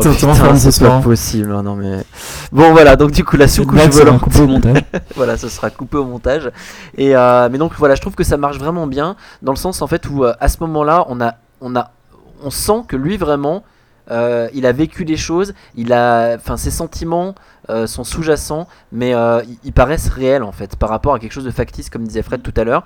Et ça, c'est hyper, hyper intéressant. Et je voulais juste revenir sur l'histoire de- des acteurs. Je, je trouve que ce que tu as dit, Fred, c'est vraiment euh, effectivement euh, juste, c'est-à-dire le, on a une inversion des rôles qui se fait, c'est-à-dire au départ un personnage de femme forte avec Emily Blunt, et puis euh, par la suite en fait on, a, on va dire plutôt un équilibrage qui se fait. Quoi qu'il en soit, même si je trouve que effectivement comme dans Mission Impossible 4, on a une redistribution des rôles un peu plus homogène avec pas juste un Tom Cruise, on a quand même toujours, comme je disais tout à l'heure, le Tom Cruise. Et, voilà, et, et j'ai réfléchissais en fait, et je me demandais en fait qui est-ce que je verrais en fait à la place, euh, et je vous pose la question, hein, qui est-ce que vous verriez à la place de Tom Cruise dans ce film par exemple? Si on devait le changer. Johnny Depp, non, je déconne. Non mais sérieusement. Euh, Jason Statham, non, je déconne aussi. Mais non, mais personne ne peut faire du Tom Non, Cruise. ouais, Maintenant que Tom Cruise, c'est fini. ouais. Même Matt Damon, je le verrais pas dans ce rôle, quoi. Je... C'est là où vraiment, je, ouais, moi ça m'a, ça m'a Et pourtant, et pourtant ça euh, devait pas être lui à la base, hein, il me semble. Ça devait- Brad Pitt. Brad Pitt. Mais Brad, Brad Pitt. Pitt, euh, Ah, Brad Pitt aurait pu être bien. hein. Ouais, Brad Pitt, bah, c'est un peu comme je disais en sortant du cinéma, là, je t'avais dit que c'était euh, les, deux, les deux stars, je trouve, qui restent. Ouais. euh, Enfin bon, bref. Mm. Mais, euh, mais ouais. Et euh, du coup, euh, Chri- euh, Christopher McQuarrie avait adapté donc à Cruise, ce que je disais tout à l'heure. là. Mm. Mais, mais voilà, donc du coup, euh, par contre, euh, donc on, on va, on peut passer. Est-ce que vous voulez qu'on continue sur les points positifs ou alors vous en avez encore ou alors est-ce que vous voulez qu'on passe bah, euh, la musique, est-ce que vous l'avez, est-ce que la musique vous l'avez repérée par exemple Elle, je l'ai pas repéré. Moi, moi, moi, perso, alors peut-être il y a juste, euh, bah, ça, ça fait un peu partie de moi des, des points négatifs, on va rebondir, mais euh, il y a, là, on, on a peu parlé de la mise en scène quand même, enfin des, des, voilà, des effets. Je trouve Ah, que, ouais, alors moi, contrairement à vous, je crois, à vous tous d'ailleurs, moi, Doug Lyman, je suis pas hyper fan. hein. Enfin, globalement, ces films, je les aime bien euh, dans l'ensemble, sauf Jumper que je peux pas, peux pas, pas me voir et euh, Fair Game que je trouve un peu chiant. Mais, euh, mais sinon, dans l'ensemble, je les aime plutôt bien. Euh, moi, comme toi, Jérôme, j'aime beaucoup Go, c'est celui que je préfère même. Mais, euh, mais je trouve qu'il n'y a pas de, de Doug Lyman touch, quoi. Vraiment, euh, bon, c'est des films qui sont propres, euh, qui sont lisibles, qui sont toujours bien, bien, bien foutus. Les scènes d'action sont généralement bien. Euh, c'est des films, euh, des divertissements, ou des blockbusters, pardon. Mais moi, c'est des films que, que je peux pas retenir comme euh, c'est Doug Lyman. euh, voilà, j'ai du mal à le considérer comme auteur, ce type, quoi. Après, comme, il fait euh, son un job, il fait son job, il le fait. hein. euh, ouais. Et euh, bon, et je, je pense qu'il est, je pense que c'est Benji, quoi MacG, enfin mais le Ouais, ah, ah non, euh, il est c'est- moins bon. ouais, il est moins bon. Euh, là, là, globalement, je pense que Doug Lyman, c'est c'est quelqu'un qui, euh, qui a une équipe et qui sait s'entourer, quoi, qui a, qui a de bons techniciens derrière lui, et du coup, le job est rempli, et généralement, c'est propre, c'est beau, euh, l'esthétique est plutôt pas mal. Après, euh, voilà, je trouve que bon, euh, il- il est, il est interchangeable quand même, quoi. Voilà, c'est ça qui me dérange un peu. Bah, il y a aussi le fait que ces films n'aient jamais été. Enfin, il n'y a vraiment pas une ligne de conduite dans ces films. Il passe de Swingers à Go, qui était une sorte de Pulp Fiction adolescent. Euh, ensuite, il nous fait un mémoire dans la peau. Il nous fait du Jumper, un truc pour ados euh, euh, serialesque. Après, il part sur du, un film thriller super dramatique, un thriller politique très, très barbant, très pesant, très 70s. Il nous fait du Mr. et Mrs. Smith complètement, dé- complètement délirant. Euh, c'est vrai qu'il a une carrière pas forcément en dents de scie, mais disons que les choix de films qu'il a fait sont en dents de scie. Ce sont pas ce- ces films, je trouve que ils sont tous, euh, ils pâtissent tous en fait de, scénarios totalement différents les uns des autres. Parce que Jumper, bon, il avait les défauts qu'on connaît, mais euh, il avait quand même euh, sa mise en scène était toujours là, elle était toujours présente, il y avait une certaine ampleur, mais le scénario était complètement raté. Mais quand on quand on regarde tous les films euh, mis, mis bout à bout, on se rend compte qu'en fait, il nous fait, il nous touche à tout. Il fait un peu son James Mangold, moi, je le, ouais, c'est ça. En fait, j'ai cité James McGee pour rigoler, mais, mais pour moi, c'est plus comme James Mangold qui nous fait, qui nous fait du tout, quoi. Qui nous fait du euh, Night and Day, qui nous fait du. euh, euh, Moi, je préfère, je préfère beaucoup plus James Mangold. Hein, mais Bah, je- oui, pour le oui, coup, parce lui, je trouve qu'il y a des thématiques qui se dégagent et quelques motifs quand même. Mais bon. Mais peut-être que si euh, notre ami Doug Lyman se prend, enfin, continue à travailler, par exemple, avec, euh, même avec Christopher McQuarrie, peut-être que son prochain film sera encore. euh, Alors, son prochain film, c'est avec Tom Cruise. Hein. eh ben, c'est génial. Donc il y aura. Christopher Mhm. McQuarrie. Ouais. Et il va, il va pas aussi adapter un autre jeu vidéo euh, Oui, oui, oui, c'est. euh, euh, non, pas Deus euh, Ex. euh, je sais plus ce qu'il fait, lui. Il a, il a quelques, quelques projets ouais, en, en route. euh, hmm. Il a aussi réalisé pas mal de, de séries télé, hein, de- d'épisodes. de- Enfin, à un moment donné, il a. Et il a- produit il a de Suits. Et il produit Suits. Mm. Et moi, Harvey et Mike euh, Ross, euh, je suis fan. Donc merci euh, de produire Suits. Je pense que t'es pas, t'es, t'es pas fan que de Harvey. et de ma- Enfin, je pense que t'es fan de plutôt de la petite Rachel. Je suis fan de Megan. Oui. Et je suis fan aussi de la, de la blonde glaciale. Personnellement, je l'aime beaucoup. juste Euh, justement, au niveau de la mise en scène, euh, par rapport à ce qu'il a fait dans ce film, je trouve que quand même, par contre, alors, euh, avant de développer, plus- développer encore plus tard sur d'autres choses, là, les scènes d'action, pour moi, j'avais un tout petit peu de mal. Alors, tu as cité la référence, effectivement, matrixienne. Effectivement, les sentinelles font penser à celle de Matrix Révolution, dans leur côté euh, grouillante et leur côté arachnide à la Starship Troopers, et dont les membres sont tout le temps en mouvement, tout le temps en action, et tant et si bien que même dans des plans larges, des fois, j'avais vraiment de mal, du mal à comprendre et à discerner ce que je voyais. Pourtant, je ne l'ai pas vu en 3D. Ouh là là, qu'est-ce que j'ai bien fait de ne pas le voir en 3D. Euh, Ah ouais, là, t'as bien fait. Ouais, je Ah, pense. justement, Alors, je- je- ouais, justement, on va en parler parce que là. Voilà, parce que là, je, vraiment, je, je regrette pas du tout, mais pas du tout. Et euh, même si les scènes sont filmées de jour et ça fait plaisir, comme ça, ça fait la nique à Pacific Rim, n'est-ce pas, Anthony- n'est-ce pas, Anthony c'est bon. on- Mais à coup pas, mais à coup Voilà. pas pour tout le non, monde. mais c'est- on va pas revenir. Mais voilà, donc euh, ça fait plaisir de voir des scènes d'action en plein jour avec un espa- avec un avec du Michael Bayisme dans tous les sens, avec euh, de vrais plans très beaux à la Transformers 2 euh, pour faire plaisir à Fred. Et donc pourtant dans les scènes d'action, il y avait ces mouvements perpétuels qui font que j'avais quand même du mal à discerner ce qui se passait et qu'il me fallait vraiment prendre du recul sur l'image. Donc j'étais bien content, j'étais au fond de la salle, mais j'aurais pu aller derrière euh, dans la cabine de projection. Je pense que j'aurais encore plus apprécié des scènes d'action voilà, j'ai quand même eu du mal avec ça. J'ai quand même eu du mal avec euh, toujours cette euh, volonté de faire du mouvement, du mouvement, du mouvement, euh, du mouvement rapide, et pour simuler une action omniprésente. Ça, c'est vraiment un truc qui m'agace fortement dans les films d'action contemporains. C'est cette volonté de balancer du mouvement pour faire croire que ça va très vite et que ça prend de l'ampleur, alors que des fois, finalement, ça donne quelque chose de limite indigeste à mes yeux. Mais bon, c'est au final, face au plaisir que j'ai ressenti dans le film, c'est bon, bah voilà, c'est pas grand chose quand même. hein. On n'est pas d'accord, mais je vais le laisser Ouais. parler, je pense. Ouais, ouais, mais moi non plus, je suis pas d'accord d'ailleurs. mais allez-y, hein. Ouais, euh, t'avais fini, Jérôme? Oui, oui, oui. Ouais. Non, mais je voulais dire que moi, justement, une des choses que j'avais aimé, c'était la réalisation. Et euh, alors, Robin disait qu'il n'y avait pas de Doglyman euh, Touch. Alors, je suis pas tout à fait d'accord. Je comprends ce qu'il veut dire, en fait. Oui, effectivement, quand on voit un film de Doglyman, on se dit pas tout de suite, euh, on reconnaît la patte Doglyman. Maintenant, il y a quand même une espèce de, de rythme et de de spontanéité dans la réalisation quand on voit Mr. et Mrs. Smith, la mise en scène de l'action, euh, que moi j'aime bien, hein, qui est un film qui est décrié, mais que moi je trouve fun et que j'aime bien, qui pète bien, voilà, ça me plaît bien. Euh, puis le casting tient bien le truc. Euh, la mémoire dans la peau, euh, même si on peut peut-être plus prêter ça euh, au, au, à- au réalisateur de, de seconde équipe, enfin l'action, voilà, parce que c'est l'action, ça a quand même fait date dans le cinéma d'action, donc c'est quand même un film important à ce niveau-là et qui a marqué les gens, je pense. Euh, et maintenant, moi, dans Edge of Tomorrow, j'ai retrouvé un peu cette réalis- réalisation que j'ai trouvé fluide. Et effectivement, il y a du rythme, il y a, il y a du mouvement dans la, dans la réalisation, c'est sûr. L'action, elle n'est pas linéaire, c'est ça bouge, mais ça bouge de façon euh, compréhensible pour moi. J'ai pas, pourtant, je l'ai vu deux fois, une fois en 3D, une fois en 2D. Alors c'est vrai qu'en 3D, j'ai été gêné un petit peu par la lisibilité, mais c'est c'est parce que j'étais handicapé par la 3D. Mais en 2D, euh, j'ai trouvé, alors j'étais au milieu de la salle, hein, j'étais pas derrière la cabine, mais j'ai trouvé que c'était fluide pour moi. Enfin, c'est un style en tout cas que j'aime bien, qui est assez euh, dynamique. Et euh. Et puis le fait qu'aussi euh, le découpage soit très rythmé. J'aime bien quand les films sont rythmés. Et là, c'est rythmé de façon intelligente, euh, d'une part par la réalisation, d'autre part par le montage, comme le soulignait Tony, et comme le soulignait Jérôme, aussi par le, scénario, qui, fait bien les choses, qui nous ont pas à revivre les mêmes événements euh, ad vitam aeternam, mais des parts de journée, à chaque fois on découvre une nouvelle partie de la journée, ou d'une des deux journées, et je trouve que tout ça c'est très malin, et qu'à l'arrivée on a un film qui est justement très digeste et qui passe très très bien, qui est très fluide et qui, qui est très rythmé et très agréable à, à l'œil, je trouve. Mais par contre. Fred, tu fais allusion donc aux mises en scène d'action de La mémoire dans la peau et de Mr. and Mrs. Smith.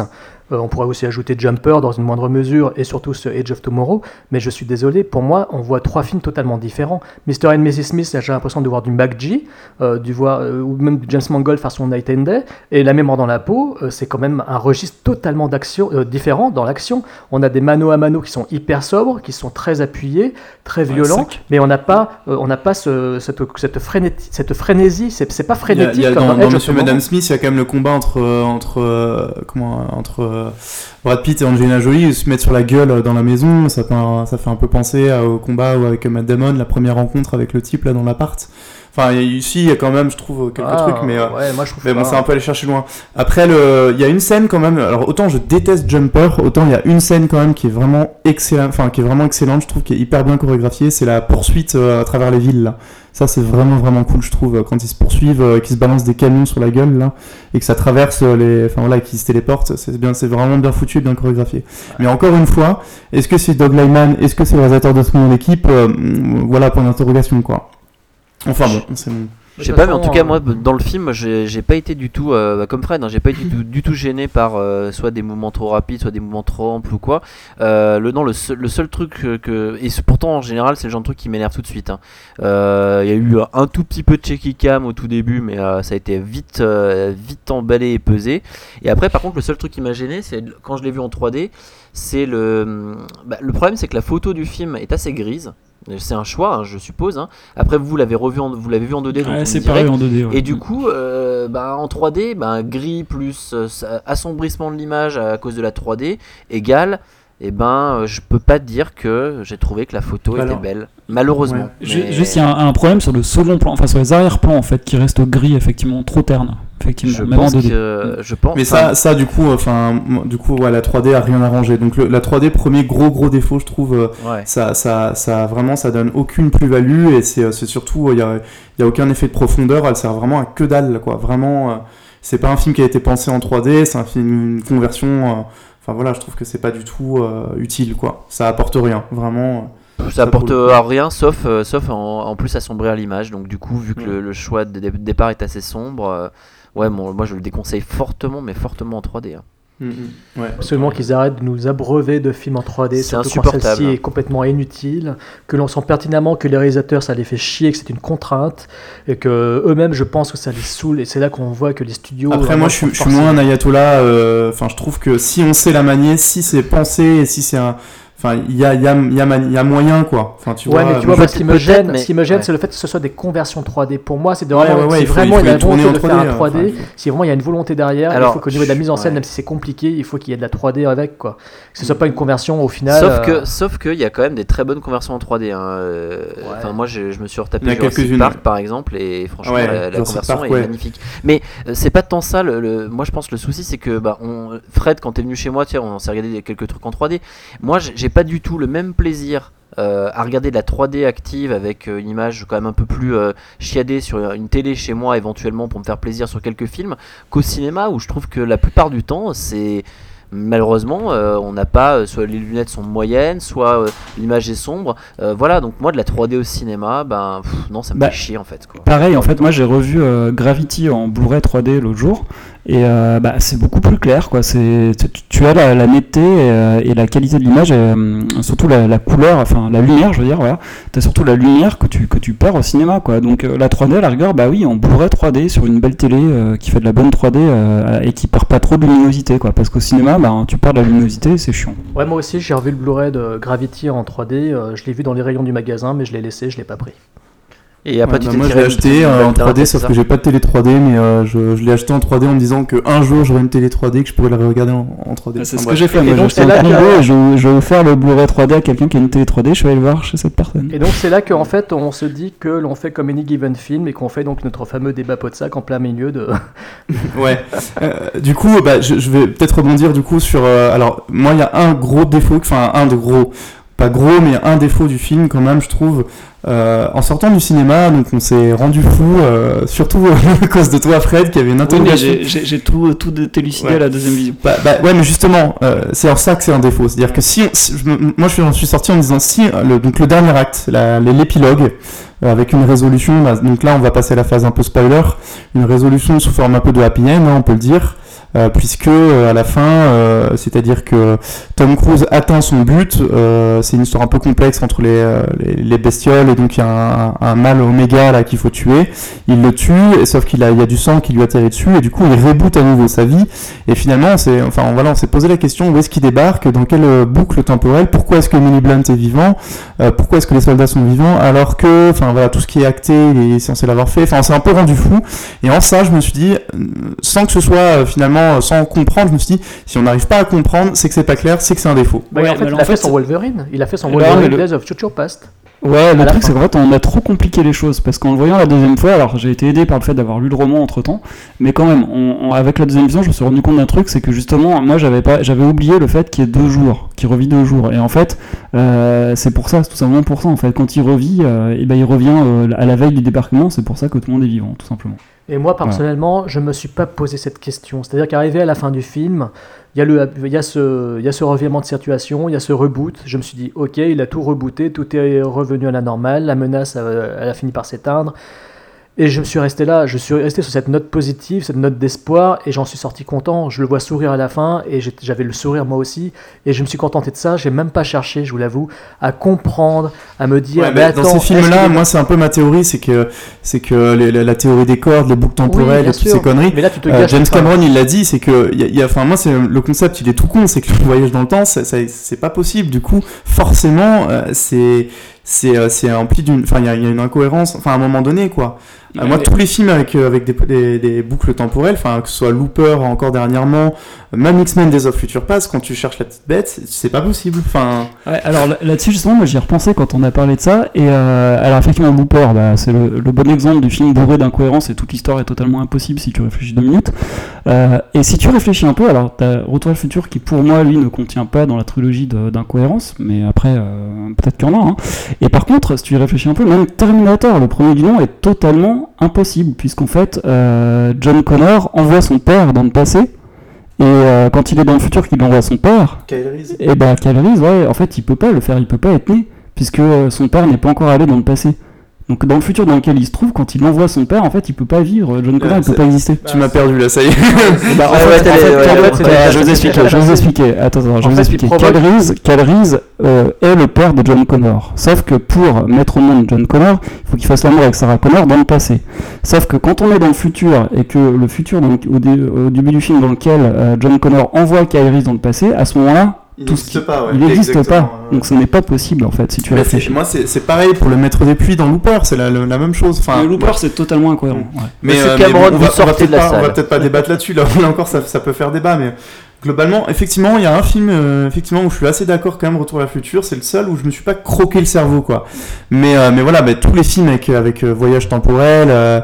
Euh, mais tous quoi, enfin sans exception quoi. Je, même, même 30 ans sinon rien, avec Garner, tu, si, tu, si tu cherches le truc, ça, ça te rend fou quoi. Moi, enfin même, bon. même Freaky Friday, je me suis euh, tiré les cheveux. Ah ouais, alors c'est ouais, je me rappelle aussi, je me rappelle aussi. Putain, Mais quelle bon, merde. par contre, mais là bref. encore une fois, non, moi, je, personnellement, j'ai pas voulu, je, je n'ai pas, je n'ai pas cherché à tirer les cordes, tirer la corde du raisonnement dans la théorie des cordes. J'ai préféré euh, rester dans le filet et me prendre euh, au jeu, prendre au plaisir et puis apprécier cette fin, euh, tout simplement. Donc, euh, Ouais. désolé, mes sacs, euh, si euh, je n'ai pas voulu Non, non, euh, non, voir, pas- chercher, comprendre. euh, Non, mais je pense que c'est comme ça qu'il faut le prendre, en fait, hein. cette fin. euh, Ouais. Je me contente de cette fin qui, justement, euh, euh, provoque euh, le sourire et cela me suffit amplement. Ouais, mais en fait, je pense que justement, c'est comme ça qu'il faut le prendre. Et euh, en le voyant la deuxième fois, bah, finalement, ça passe bien. Et je pense pas que ce soit incohérent, quoi. Si tu, si tu creuses pas trop, ça passe, quoi. Assez- Et du coup, par rapport au roman, Fred? Oui, alors vous voulez que je raconte un peu comment ça se finit dans le roman Bah ouais, moi je serais intéressé, ouais. Et je En pense fait, que les auditeurs aussi, ouais. Et puis Ouais, nous sommes dans la fait- partie spoiler, en plus tu peux y aller. Ouais, alors en fait, dans le roman, euh, alors déjà, euh, donc je disais, ça se passe au Japon. Euh, le héros, c'est Keiji Kiriya. Et, euh, et en fait, il s'appelle Killer. Killer Cage dans, dans le roman. Il y a bien Cage qui revient. Et en fait, pourquoi il s'appelle Killer Cage Tout simplement parce que c'est comme ça que les Américains euh, prononcent son nom. En fait, ils n'arrivent pas à dire Keiji Kiriya, donc ça devient Killer Cage. J'avais trouvé ça assez drôle. Bon, donc, euh, je, vais, juste rappeler deux, trois petits trucs qui sont assez amusants, des, de- des petites différences. Euh, Rita, elle s'est vue attribuer la, la médaille d'honneur de Thor dans le roman. je trouvais ça assez marrant. Euh, donc, Thor, en fait, la médaille de Thor, c'est euh, quand tu as tué 10 mimiques ou plus durant une seule bataille. Euh, et donc, sur cette médaille, tu as une représentation de la divinité de Thor qui brandit son marteau. Donc, je comprends qu'il ne l'ait pas fait dans le film, hein, puisqu'il y aurait des problèmes. Euh, et elle a obtenu aussi la médaille de la Valkyrie. C'est pour ça qu'elle s'appelle la Valkyrie. Il l'appelle la Valkyrie dans le roman, alors que là, c'est l'ange de Verdun. Et là, Valkyrie, Tom Cruise, Christopher Et- McQuarrie. Voilà, attends, attends, elle s'appelle comment Elle s'appelle. Elle s'appelle, La- elle, elle s'appelle comment dans le. dans le Rita Vrataski, pareil Rita, dans tu t'as le- dit qu'elle s'appelait Val. Je comprends plus là. Quoi? T'as pas dit qu'elle s'appelait Val Pardon. Non, c'est bon, on coupera ça. J'ai pas compris. Bon, bref. Euh, donc, elle obtient la médaille de la Valkyrie, et là, c'est une médaille que tu obtiens quand tu as tué 100 mimiques ou plus lors d'une bataille. Euh, médaille que Tom Cruise obtient, alors c'est la seule soldat à avoir obtenu cette médaille, et Tom Cruise l'obtient, euh, enfin, le héros l'obtient à la fin du roman, puisque lui aussi il tue plus de 100 personnes. Alors, je vais vous expliquer. En fait, le voyage dans le temps dans le, dans le roman, c'est expliqué que. Excusez-moi, j'ai un petit problème. Comment ça Se- Serait-ce des notes peut-être Bah attends, justement, ça tombe bien, pendant que tu cherches. Non, non, non, c'est bon, je Ah, je- merde. Donc l'explication du voyage dans le temps, euh, les mimiques, euh, il y a un mimique serveur en fait, qui quand il- dans c'est le, le mimique avec le- la tête bleue qu'on voit dans le film. Non, les mimiques ressemblent à des gros cafards, Fred. J'ai j'ai vu le film. Ouais. J'ai même vu la trilogie mimique de Guillermo del Toro. Je les ai tous vus. Ça ressemble à des gros cafards. Donc euh, ne dis pas n'importe quoi. Et donc, quand, quand le mimique serveur meurt, le réseau mimique émet un, un signal spécifique, une impulsion tachyon, ou une particule du même type, qui est capable de voyager dans le temps. Et c'est donc ce signal qui est émis par les mimiques qui ont perdu leur serveur, qui remonte le temps pour se prévenir eux-mêmes Donc les- ils se préviennent eux-mêmes du danger imminent qui les menace, et c'est comme ça qu'ils prévoient les attaques, euh, donc le débarquement dans le film par exemple. Et donc ça, Euh, Fred, tu comprends tous les termes tachyon, machin, mais par contre la série Halt and Catch Fire, tu comprends pas. Attends, juste laisse-moi finir après. Et donc, si une personne tue ce mimique alors qu'il est en contact électrique avec lui, il reçoit le même don de préscience que les autres membres du réseau. Et donc, pour réellement défaire un mimique, il faut d'abord détruire le réseau et toutes les copies de sauvegarde, puis détruire le serveur et détruire l'antenne. Et en fait, euh, à la fin du roman, Rita et Cage sont devenus des antennes. Et en fait, l'un des deux doit mourir pour que euh, pour casser la boucle temporelle, puisque leur but c'est de casser la boucle temporelle. Et donc à la fin du roman, ils sont obligés de s'affronter l'un et l'autre, alors qu'ils sont devenus tous les deux des super soldats. Et euh, bah, Cage triomphe de Rita. Et il met fin comme ça à la boucle temporelle. Mais ce qui est magnifique, c'est que dans le roman, comme dans le film, il tombe, euh, Cage tombe amoureux de Rita à force de recommencer la journée et de la voir. Et à la fin, il se rend compte que euh, vraiment euh, il a quelque chose avec cette fille et qu'elle commence à re- ressentir quelque chose. En fait, dans le roman, ils couchent ensemble, ils passent une nuit ensemble lors d'une des boucles temporelles et ils sont quand même obligés de s'affronter. Bah, comme ils revivent plein de fois, euh, comme ils revivent plein de fois le truc, il arrive à, comme un jour sans fin en fait, à la séduire à un moment donné. Et à un moment donné, elle craque, il couche avec elle euh, pendant une nuit. Et à la fin, ils sont quand même obligés de combattre. Et euh, tu sens clairement qu'ils hésitent et que c'est contre nature pour eux, puisqu'en fait ils s'aiment, ils partagent des sentiments. Et ils sont quand même obligés de le faire pour le, le bien de l'humanité et pour mettre fin à la boucle temporelle. Et donc Cage triomphe de Rita, euh, ce qui est un peu une surprise. Moi je pensais que ça allait être le, le contraire qui allait se passer. Et donc du coup il y a une fin euh, qui est à la fois positive puisqu'ils mettent fin à la boucle temporelle, mais tragique effectivement puisqu'il est obligé de tuer celle qu'il aime pour euh, mettre fin à la boucle temporelle et sauver l'humanité. Et est-ce que, dans, que dans le bouquin, Ah, l'Oméga, il l'appelle euh, Skynet? Non. Non mais, là, carré- non mais là carrément le bouquin c'est carrément du cyberpunk euh, extraterrestre Et quoi. William c'est- Gibson c'est sort de ton hyper, cœur. ouais, ouais, c'est Mais hyper, c'est c'est euh, super bien, mais en même temps je comprends, c'est pas du tout une fin hollywoodienne, et là ils ont fait vraiment une fin hollywoodienne quoi. Moi j'ai une question Et, à euh, vous je poser. pense J'ai pas- une question à vous ouais. poser sur l'intrigue. Pour que Emily Blunt sache que quand on fait une transfusion de sang, elle perd son pouvoir. Comment peut-elle le savoir si elle Alors- se- au risque de se faire tuer définitivement en fait? Ça lui est arrivé en fait, elle le dit que ça lui est Ah arrivé, oui, que c'est comme ça qu'elle a perdu son pouvoir en fait. Mais film. comment elle sait qu'elle dit- perd son pouvoir? Parce que le pouvoir, tu le sais quand tu meurs et que tu revis. Vous voyez ce que je veux dire? Comment Ah, parce qu'elle devrait Alors, plus avoir de vision. Alors là, ça pour l'explication, je crois que euh, tu sais, à un moment donné, Tom Cruise il dit ça y est, je l'ai plus. Je pense qu'ils ont Non, mais, non, mais le ça, sang, le le sait, il le sait parce qu'elle lui a dit, quand on faisait une transfusion, elle, lui a dit, on va faire une transfusion de sang. Non, mais il a pouvoir, dit, je l'ai plus. Oui pardon allez-y allez-y les mecs.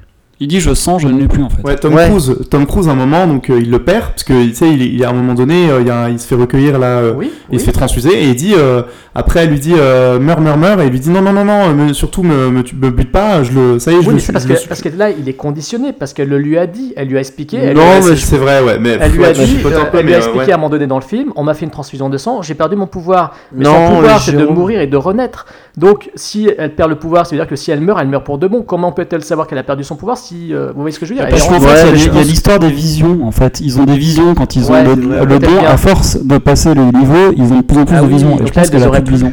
Ça doit être ça, je crois. Non, par contre, c'est intéressant. en plus ouais je pense. Oui, ils le sentent en plus, et c'est intéressant que tu dis ça, Jérôme, parce qu'en fait, ça n'existe pas dans le roman. C'est pas comme ça qu'elle a perdu le, le pouvoir, en fait. Elle a mis fin à la boucle temporelle dans le roman.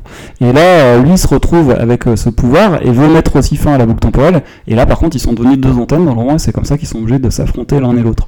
Et je trouve que c'était intéressant, mais en même temps, je comprends qu'il l'ait pas fait, parce que ça aurait été un peu, un peu dur comme fin pour un film, quoi. Un film, un blockbuster hollywoodien euh, avec Tom Cruise. Bon, Bah, mal tu aurais pu terminer sur les deux l'un face à face et puis voilà.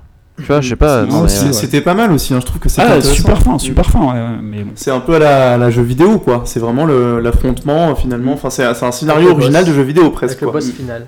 Donc ouais, en conclusion, et du coup- peut conclure de ce film alors Et du coup, attends, du coup, moi, je, je conseille euh, aux auditeurs, s'ils ont bien aimé le film, même si j'ai révélé la fin, de lire quand même le roman qui est intéressant. Alors, c'est pas un style euh, littéraire euh, formidable, mais c'est intéressant, ne serait-ce que par le, le- la construction de l'histoire, je, le t- je le trouve vraiment pas mal, et puis les personnages sont intéressants. Et surtout, faites attention, si vous cherchez l'ebook, ne faites pas comme moi, parce que je suis d'abord tombé en, en- Si vous cherchez sur la Fnac, si vous tapez Edge of Tomorrow, vous allez tomber sur Sexy Cops at the Edge of Tomorrow, qui est un bouquin, euh, enfin, vous regarderez le.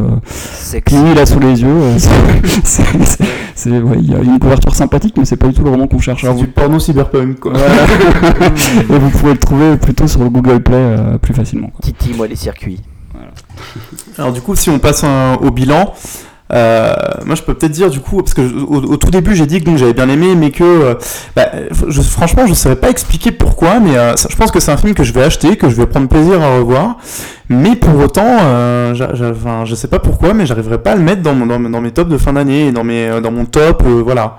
C'est pas un film qui m'a marqué euh, des masses, quoi. Je, mais sans pour autant qu'il y, y ait de gros défauts, hein, euh, vraiment. euh, c'est un peu une espèce de sentiment général que t'as ou que t'as pas, quoi. À un moment donné, euh, euh, bah, je sais pas, tout à l'heure, euh, par exemple, Fred disait Penny Dreadful, j'ai bien aimé, mais bon, voilà, sans plus. Là, le film, c'est un peu pareil, quoi. J'ai bien aimé, mais bon, voilà. C'est pas non plus, ça m'a pas transcendé, quoi. Peut-être parce que finalement, à travers tout ça, je trouve qu'il y a c'est peut-être ce qu'il faut retenir, je trouve, dans les défauts, c'est qu'il y, a- il y a beaucoup de références, beaucoup de trucs, et finalement, je trouve que bah, Tom Cruise en héros, euh, le- les références, tout ça, finalement, j'ai pas eu l'impression de voir un film si original que ça, quoi, dans, dans tout le truc. Bien que ce soit quand même bien, hein, enfin voilà. C'est un peu le, ce, que, ce que je retiens. Mais des fois, j'ai l'impression quand même qu'on qu'on cherche vraiment la petite bête pour se décevoir. Si des fois, être spectateur, ce n'était pas juste prendre plaisir devant un film, prendre ce qu'il nous donne pour s'éclater et pas chercher plus. Voilà, moi je pense que ce film, il se suffit à lui-même. Il n'a pas besoin d'avoir 36 000 suites. C'est du pur plaisir. C'est un blockbuster qui est réjouissant, qui est dynamique, qui est sympa, qui a un concept qui est bien exploité, avec des acteurs charismatiques qui évoluent, des personnages secondaires qui ne sont pas oubliés, comme Ken Watanabe ou euh, je ne sais quel autre euh, lambda de Godzilla, du, dernier Godzilla. Donc là, personnellement, je pense qu'il ne faut pas chercher plus loin. C'est un vrai blockbuster très noble. Et merci à Doug Liman et à ses scénaristes et à toute son équipe, parce que voilà, c'est tout ce que j'ai à dire de positif euh, ultime sur ce film. Bah, euh, moi j'ai envie de conclure hum, un peu comme Jérôme en fait, euh, par le fait que moi, alors moi qui aime bien les blockbusters, bah forcément j'ai été comblé parce que c'est un blockbuster euh, la- avant tout, hein, qui est efficace, qui est plaisant, qui est rythmé, qui est bien interprété par deux, euh, deux acteurs euh, voilà, top, dont une superstar. Donc moi il y a tout pour me plaire en fait, hein, avec une histoire qui est bien menée, bien construite. Donc du coup moi j'en ressens, ressors avec un gros sentiment de plaisir. Là je l'ai vu deux fois, euh, je suis sûr que dès que le Blu-ray va sortir, je vais me le prendre et je vais le revoir. C'est un film que je regarderai régulièrement en prenant du plaisir. Voilà. Donc pour moi c'est vraiment un film que je conseille vivement en salle et, et qui ouais, vraiment qui est plaisant. Eh bien, ouais, tout, pareil que, vous deux. Donc, euh, le, truc, c'est que par contre, euh, je me rapprocherai un tout petit peu de Romain pour une chose c'est que je pense que je le reverrai euh, avec plaisir, mais alors par contre, pas régulièrement. Là, pour le coup, non. Mais par contre, je le reverrai avec plaisir parce que c'est un film que j'ai beaucoup apprécié, que sûrement j'aurai en Blu-ray. Mais hum, il sera pas dans mon top de l'année non plus. Euh, mais ou en tout cas, s'il est pas dans mon top de l'année, euh, il sera pas loin. Il sera euh, parce que j'ai pris pas mal de plaisir et je, je rebondis sur ce que vous avez dit tous les deux et sur tout ce qu'a dit Jérôme. Euh, moi, c'est ce que je dis souvent, c'est que pourquoi souvent je regarde pas de, de bande-annonce par exemple de films ou pourquoi des fois je me documente pas trop sur certains, c'est parce que j'ai envie d'y aller puis juste de prendre du plaisir à regarder un film et pas euh, avoir déjà toutes les cartes en main pour arriver et avoir déjà euh, une idée pratiquement du film et, savoir quels sont les éléments que je vais pouvoir critiquer par la suite. Euh, donc du coup ouais je l'ai vu assez neuf et j'ai pris pas mal de plaisir donc moi je le conseille fortement en salle en tout cas. Bon, et sinon, pour, euh, pour rebondir, euh, je sais pas si vous avez vu, mais euh, ça- ça- la news est tombée tout à l'heure, là, mais euh, c'est assez marrant, mais il a fait le troisième meilleur, meilleur démarrage de tous les temps en Corée du Sud. Ça m'a fait marrer. Euh, mais parce que Tom Cruise est vraiment une superstar là-bas, vraiment super superstar, encore plus, je pense, que, que chez nous. Et, et du coup, voilà, ça m'a fait marrer. donc, qui cartonne là-bas, un peu, un peu, un peu comme ça, quoi. Et, la euh, Corée et du Sud, coup- c'est le pays de- du film euh, excellentissime sur les voyages dans le temps qui s'appelle 2009 euh, Lost Memories, que je suis sûr que tu as déjà vu. Bah non, Eh mais ben, euh, regarde-le, tu mais verras. ouais, c'est- ouais, ouais. voir, ouais. Ouais. Regarde-le parce qu'il est vraiment, mais vraiment excellent. Mais, mais du coup, j'ai vu que là, aux États-Unis, euh, il était, euh, il y a des trackings là qui sont sortis, enfin, les, les, les prévisions. A priori, euh, il va, il va possiblement se planter, enfin, se planter. Euh, il va marcher, mais bon, pas, pas ce qu'ils attendaient. Je trouve ça un peu dommage quand même, quoi, que les Américains euh, se déplacent pas, parce que c'est quand même un film, euh, bon, voilà, euh, on- effectivement, comme vous disiez, hein, c'est même, un- on va pas le classer dans, le- dans les, dans les mauvais films de l'été, loin de là, hein, très très loin de là. Donc du coup, je, je sais pas, je trouve ça un peu dommage qu'ils le, qu'ils le délaissent, quoi. Bah, c'est Tom Cruise. Et du coup, ça va pas trop améliorer les choses par rapport aux projets originaux euh, Ah, qui Tom vont. Cruise. Tom Mm. Cruise, je pense. Qu'il non, mais l'objet Tom Cruise, c'est une grosse. Non, je pense que États-Unis, c'est toujours une grosse star pour moi, non Bah, Tom Cruise, il est toujours là. hein. Franchement, Tom Cruise, euh, à chaque film, on dit euh, c'est fini, c'est fini. À chaque fois, il revient. hein. Franchement, euh, je me rappelle, euh, enfin voilà, entre. euh, bon, après, il est revenu quand même, il a eu, heureusement, je pense qu'il a eu un peu le coup d'éclat avec, le Mission Impossible 4 qui a cartonné et qui lui a permis de se refaire une santé. Et à mon avis, c'est grâce à ça qu'il a pu derrière enclencher Jack Reacher, Oblivion et celui-là. Mais, du coup, là, il a une petite moyenne à 80 millions de dollars. Et bon, il, il- voilà, 80 millions, c'est pas non plus rien du tout. Euh, il fait pas non plus un bid colossal, euh, c'est pas une catastrophe industrielle. À chaque Mais fois, attends, c'est mais des il est films pas qui- sorti aux États-Unis encore. Ouais, ouais, ouais, non, il est pas encore sorti, mais, Faut pas- mais bon. voilà. Non, juste oui, Tom Cruise, il y a eu le problème après euh, la guerre des mondes avec Spielberg, quand il a un peu pété le plomb, mais après, depuis, je trouve qu'il s'est bien calmé. Et juste, j'ai retrouvé le, le film que je disais que euh, Doug Liman va probablement réaliser l'adaptation de Splinter Cell avec Tom Hardy. Voilà, c'était ça en Oh. fait, le jeu vidéo. Ouais, alors ça, franchement. euh, Sûr? Parce que j'ai- dans je- mes souvenirs, c'était. Enfin, je sais plus. J'ai vu sur l'IMDB, donc après. Qu'est-ce que qu'est-ce que va foutre Tom Hardy là-dedans? Et sérieusement, le Splinter Cell, euh, j'aimerais bien voir le scénar parce que. euh, Bah, ouais. Bah là, dans les adaptations de jeux vidéo, moi que j'attends, euh, si on peut un peu finir, on peut en dévier Oui, oui, un peu. ouais, mais, bien sûr. Bah, moi, il y a le, le, le Assassin's Creed avec euh, Michael Fassbender, ça bah, ça pas oui, mal. hein. ça oui, ça, ça je pense qu'il y a moyen que ce soit bon quoi. Bah, J'espère que ce sera pas un, un Prince of Un Persia. Prince of Persia, ouais. voilà. Un, un film qui ira voir Sabrina, parce qu'il y a Michael Fassbender au casting. Elle- Et elle aura raison. Ouais, c'est vrai. Non, mais il y a, il y a beaucoup de background dans Assassin's Creed, donc il y a- il y, a moyen d'arriver de faire un scénario qui peut être euh, très intéressant. euh. Il y a Ah, moyen, il y a visuellement, ça moyen peut- de faire une être top. introduction. Il y a moyen de faire une introduction avec un petit gamin qui court et qui fait le Yabakazi comme dans Prince of Persia aussi. Non, mais ça peut être top visuellement, euh, Putain, Assassin's Creed.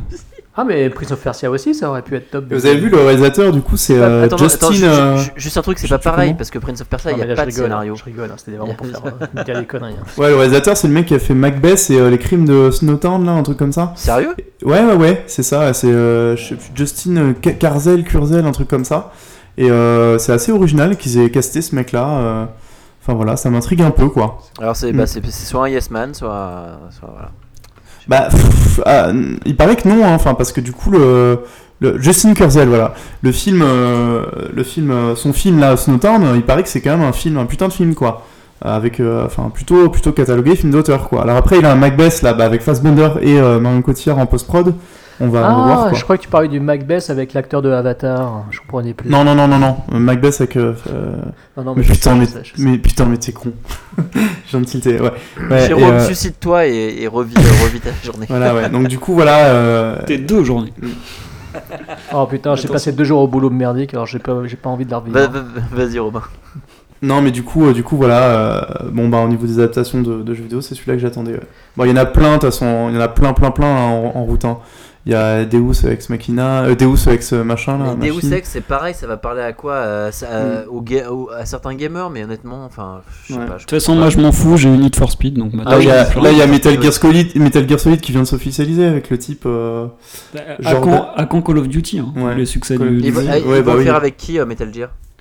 Bah, pour l'instant, il n'y a aucun acteur en, en- enfin, en projet, le mais faire par avec contre. qui, Kiefer Sutherland qui prend, prête sa voix dans le, dans le jeu, dans le dernier? Non, je crois que euh, je sais pas. Et le réalisateur, c'est Jordan Vogt Roberts. Là, c'est un mec, euh, on connaît pas trop trop. euh, Enfin, Effectivement. Moi, j'attends qu'une adaptation, c'est celle de Hitman, et s'il pouvait prendre Timothy Olyphant, je serais super content, quoi. mais bon. Mais attends, bête. Hitman, ça, Hitman, ça Mais il est rebooté là, hein. je sais pas si Mais tu oui, sais, mais- il est, Ouais, non, mais il bien est sûr. rebooté, euh, c'était Paul Walker, mais. mais Non, non, mais c'était pour Paul Walker, une connerie, dommage. excusez-moi. Mm, Non, non, mais il me semblait ouais, ouais, que c'était Paul Walker au départ, puis ouais, Ouais. ok. Voilà. Bon, bah écoutez, c'est la fin de notre podcast, sinon nous allons embrayer sur un débat Oui, jeux vidéo et cinéma. C'est clair, donc on l'a déjà fait deux fois, mais ça, non. C'était la deuxième fin, façon euh, les, les- les deux- le, le retour du roi. Robin, tu mais alors là, ça une encore une demi-heure dans faire ce cas-là. une troisième fois. on va peut-être laisser euh, Robin rappeler où est-ce qu'on peut le retrouver. Ah bah euh, ouais, c'est cool. Euh, ouais, bah du coup, euh, les chroniques de cliffhanger.com, donc euh, Frédéric Tepper, le, rédacteur en chef, euh, sera ravi que vous alliez euh, jeter un œil sur son site, c'est euh, sur lequel j'écris du coup. voilà, donc là j'ai eu une activité assez remplie avec Cannes. Je vais un peu me calmer là cet été, mais, mais lui il continue évidemment toujours toujours. Et, euh, et voilà donc euh, les chroniques de Cliffhanger. Et sinon sur euh, sur Twitter euh, à piwi underscore euh, 47 où je suis pas mal actif. euh, Avec voilà. des photos de profil, mal actif. Mais je vais me calmer aussi cet été, je des photos de profil, mais absolument dérangeantes. Je tiens à le préciser aux auditeurs. Euh, Robin a des photos de profil qui, à chaque fois, me, me vrillent les yeux, me froissent les yeux. Ah, J'ai vraiment beaucoup de mal avec ces photos de profil. Ah bah attends, la dernière c'est. Hit, euh, alors euh, te te fous pas de ma gueule, attends, c'est un de tes films préférés que j'ai mis. euh. Ah, non, mais euh, la photo, pas le, Ah. pas le fond d'écran. Le, Voilà, la photo. tes photos, justement. J'ai vraiment beaucoup de mal avec tes photos de profil. hein. Robin, je suis désolé, mais je te le dis souvent sur L'éternel Twitter. running gag. euh, Voilà. Mais c'est pas un gag en plus. hein. pour moi, c'en est un, mais pour Fred, c'est sérieux. Ouais. Ouais, donc du coup, Robin, vous le retrouvez Ah, chez j'avais pas le vu ça, quatrième ou cinquième sac euh, Cliffhanger hein, sur le cliffhanger.com, euh, les chroniques de Cliffhanger, pardon. Euh, bah voilà, c'est tout. À C'est tout ce bientôt. qu'on avait dit. À bientôt. Bah, merci c'est beaucoup ça en tout cas de m'avoir invité, euh, ravi. Et puis, euh, et puis si euh, s'il faut revenir, je reviendrai. voilà. Bah, achète-toi un avec micro. plaisir. Il y aura certainement un, un éplat euh, pour toi à l'automne, hein, donc euh, méfie-toi. Méfie-toi méfie-toi de la sélection, et méfie-toi d'être éplat. invité.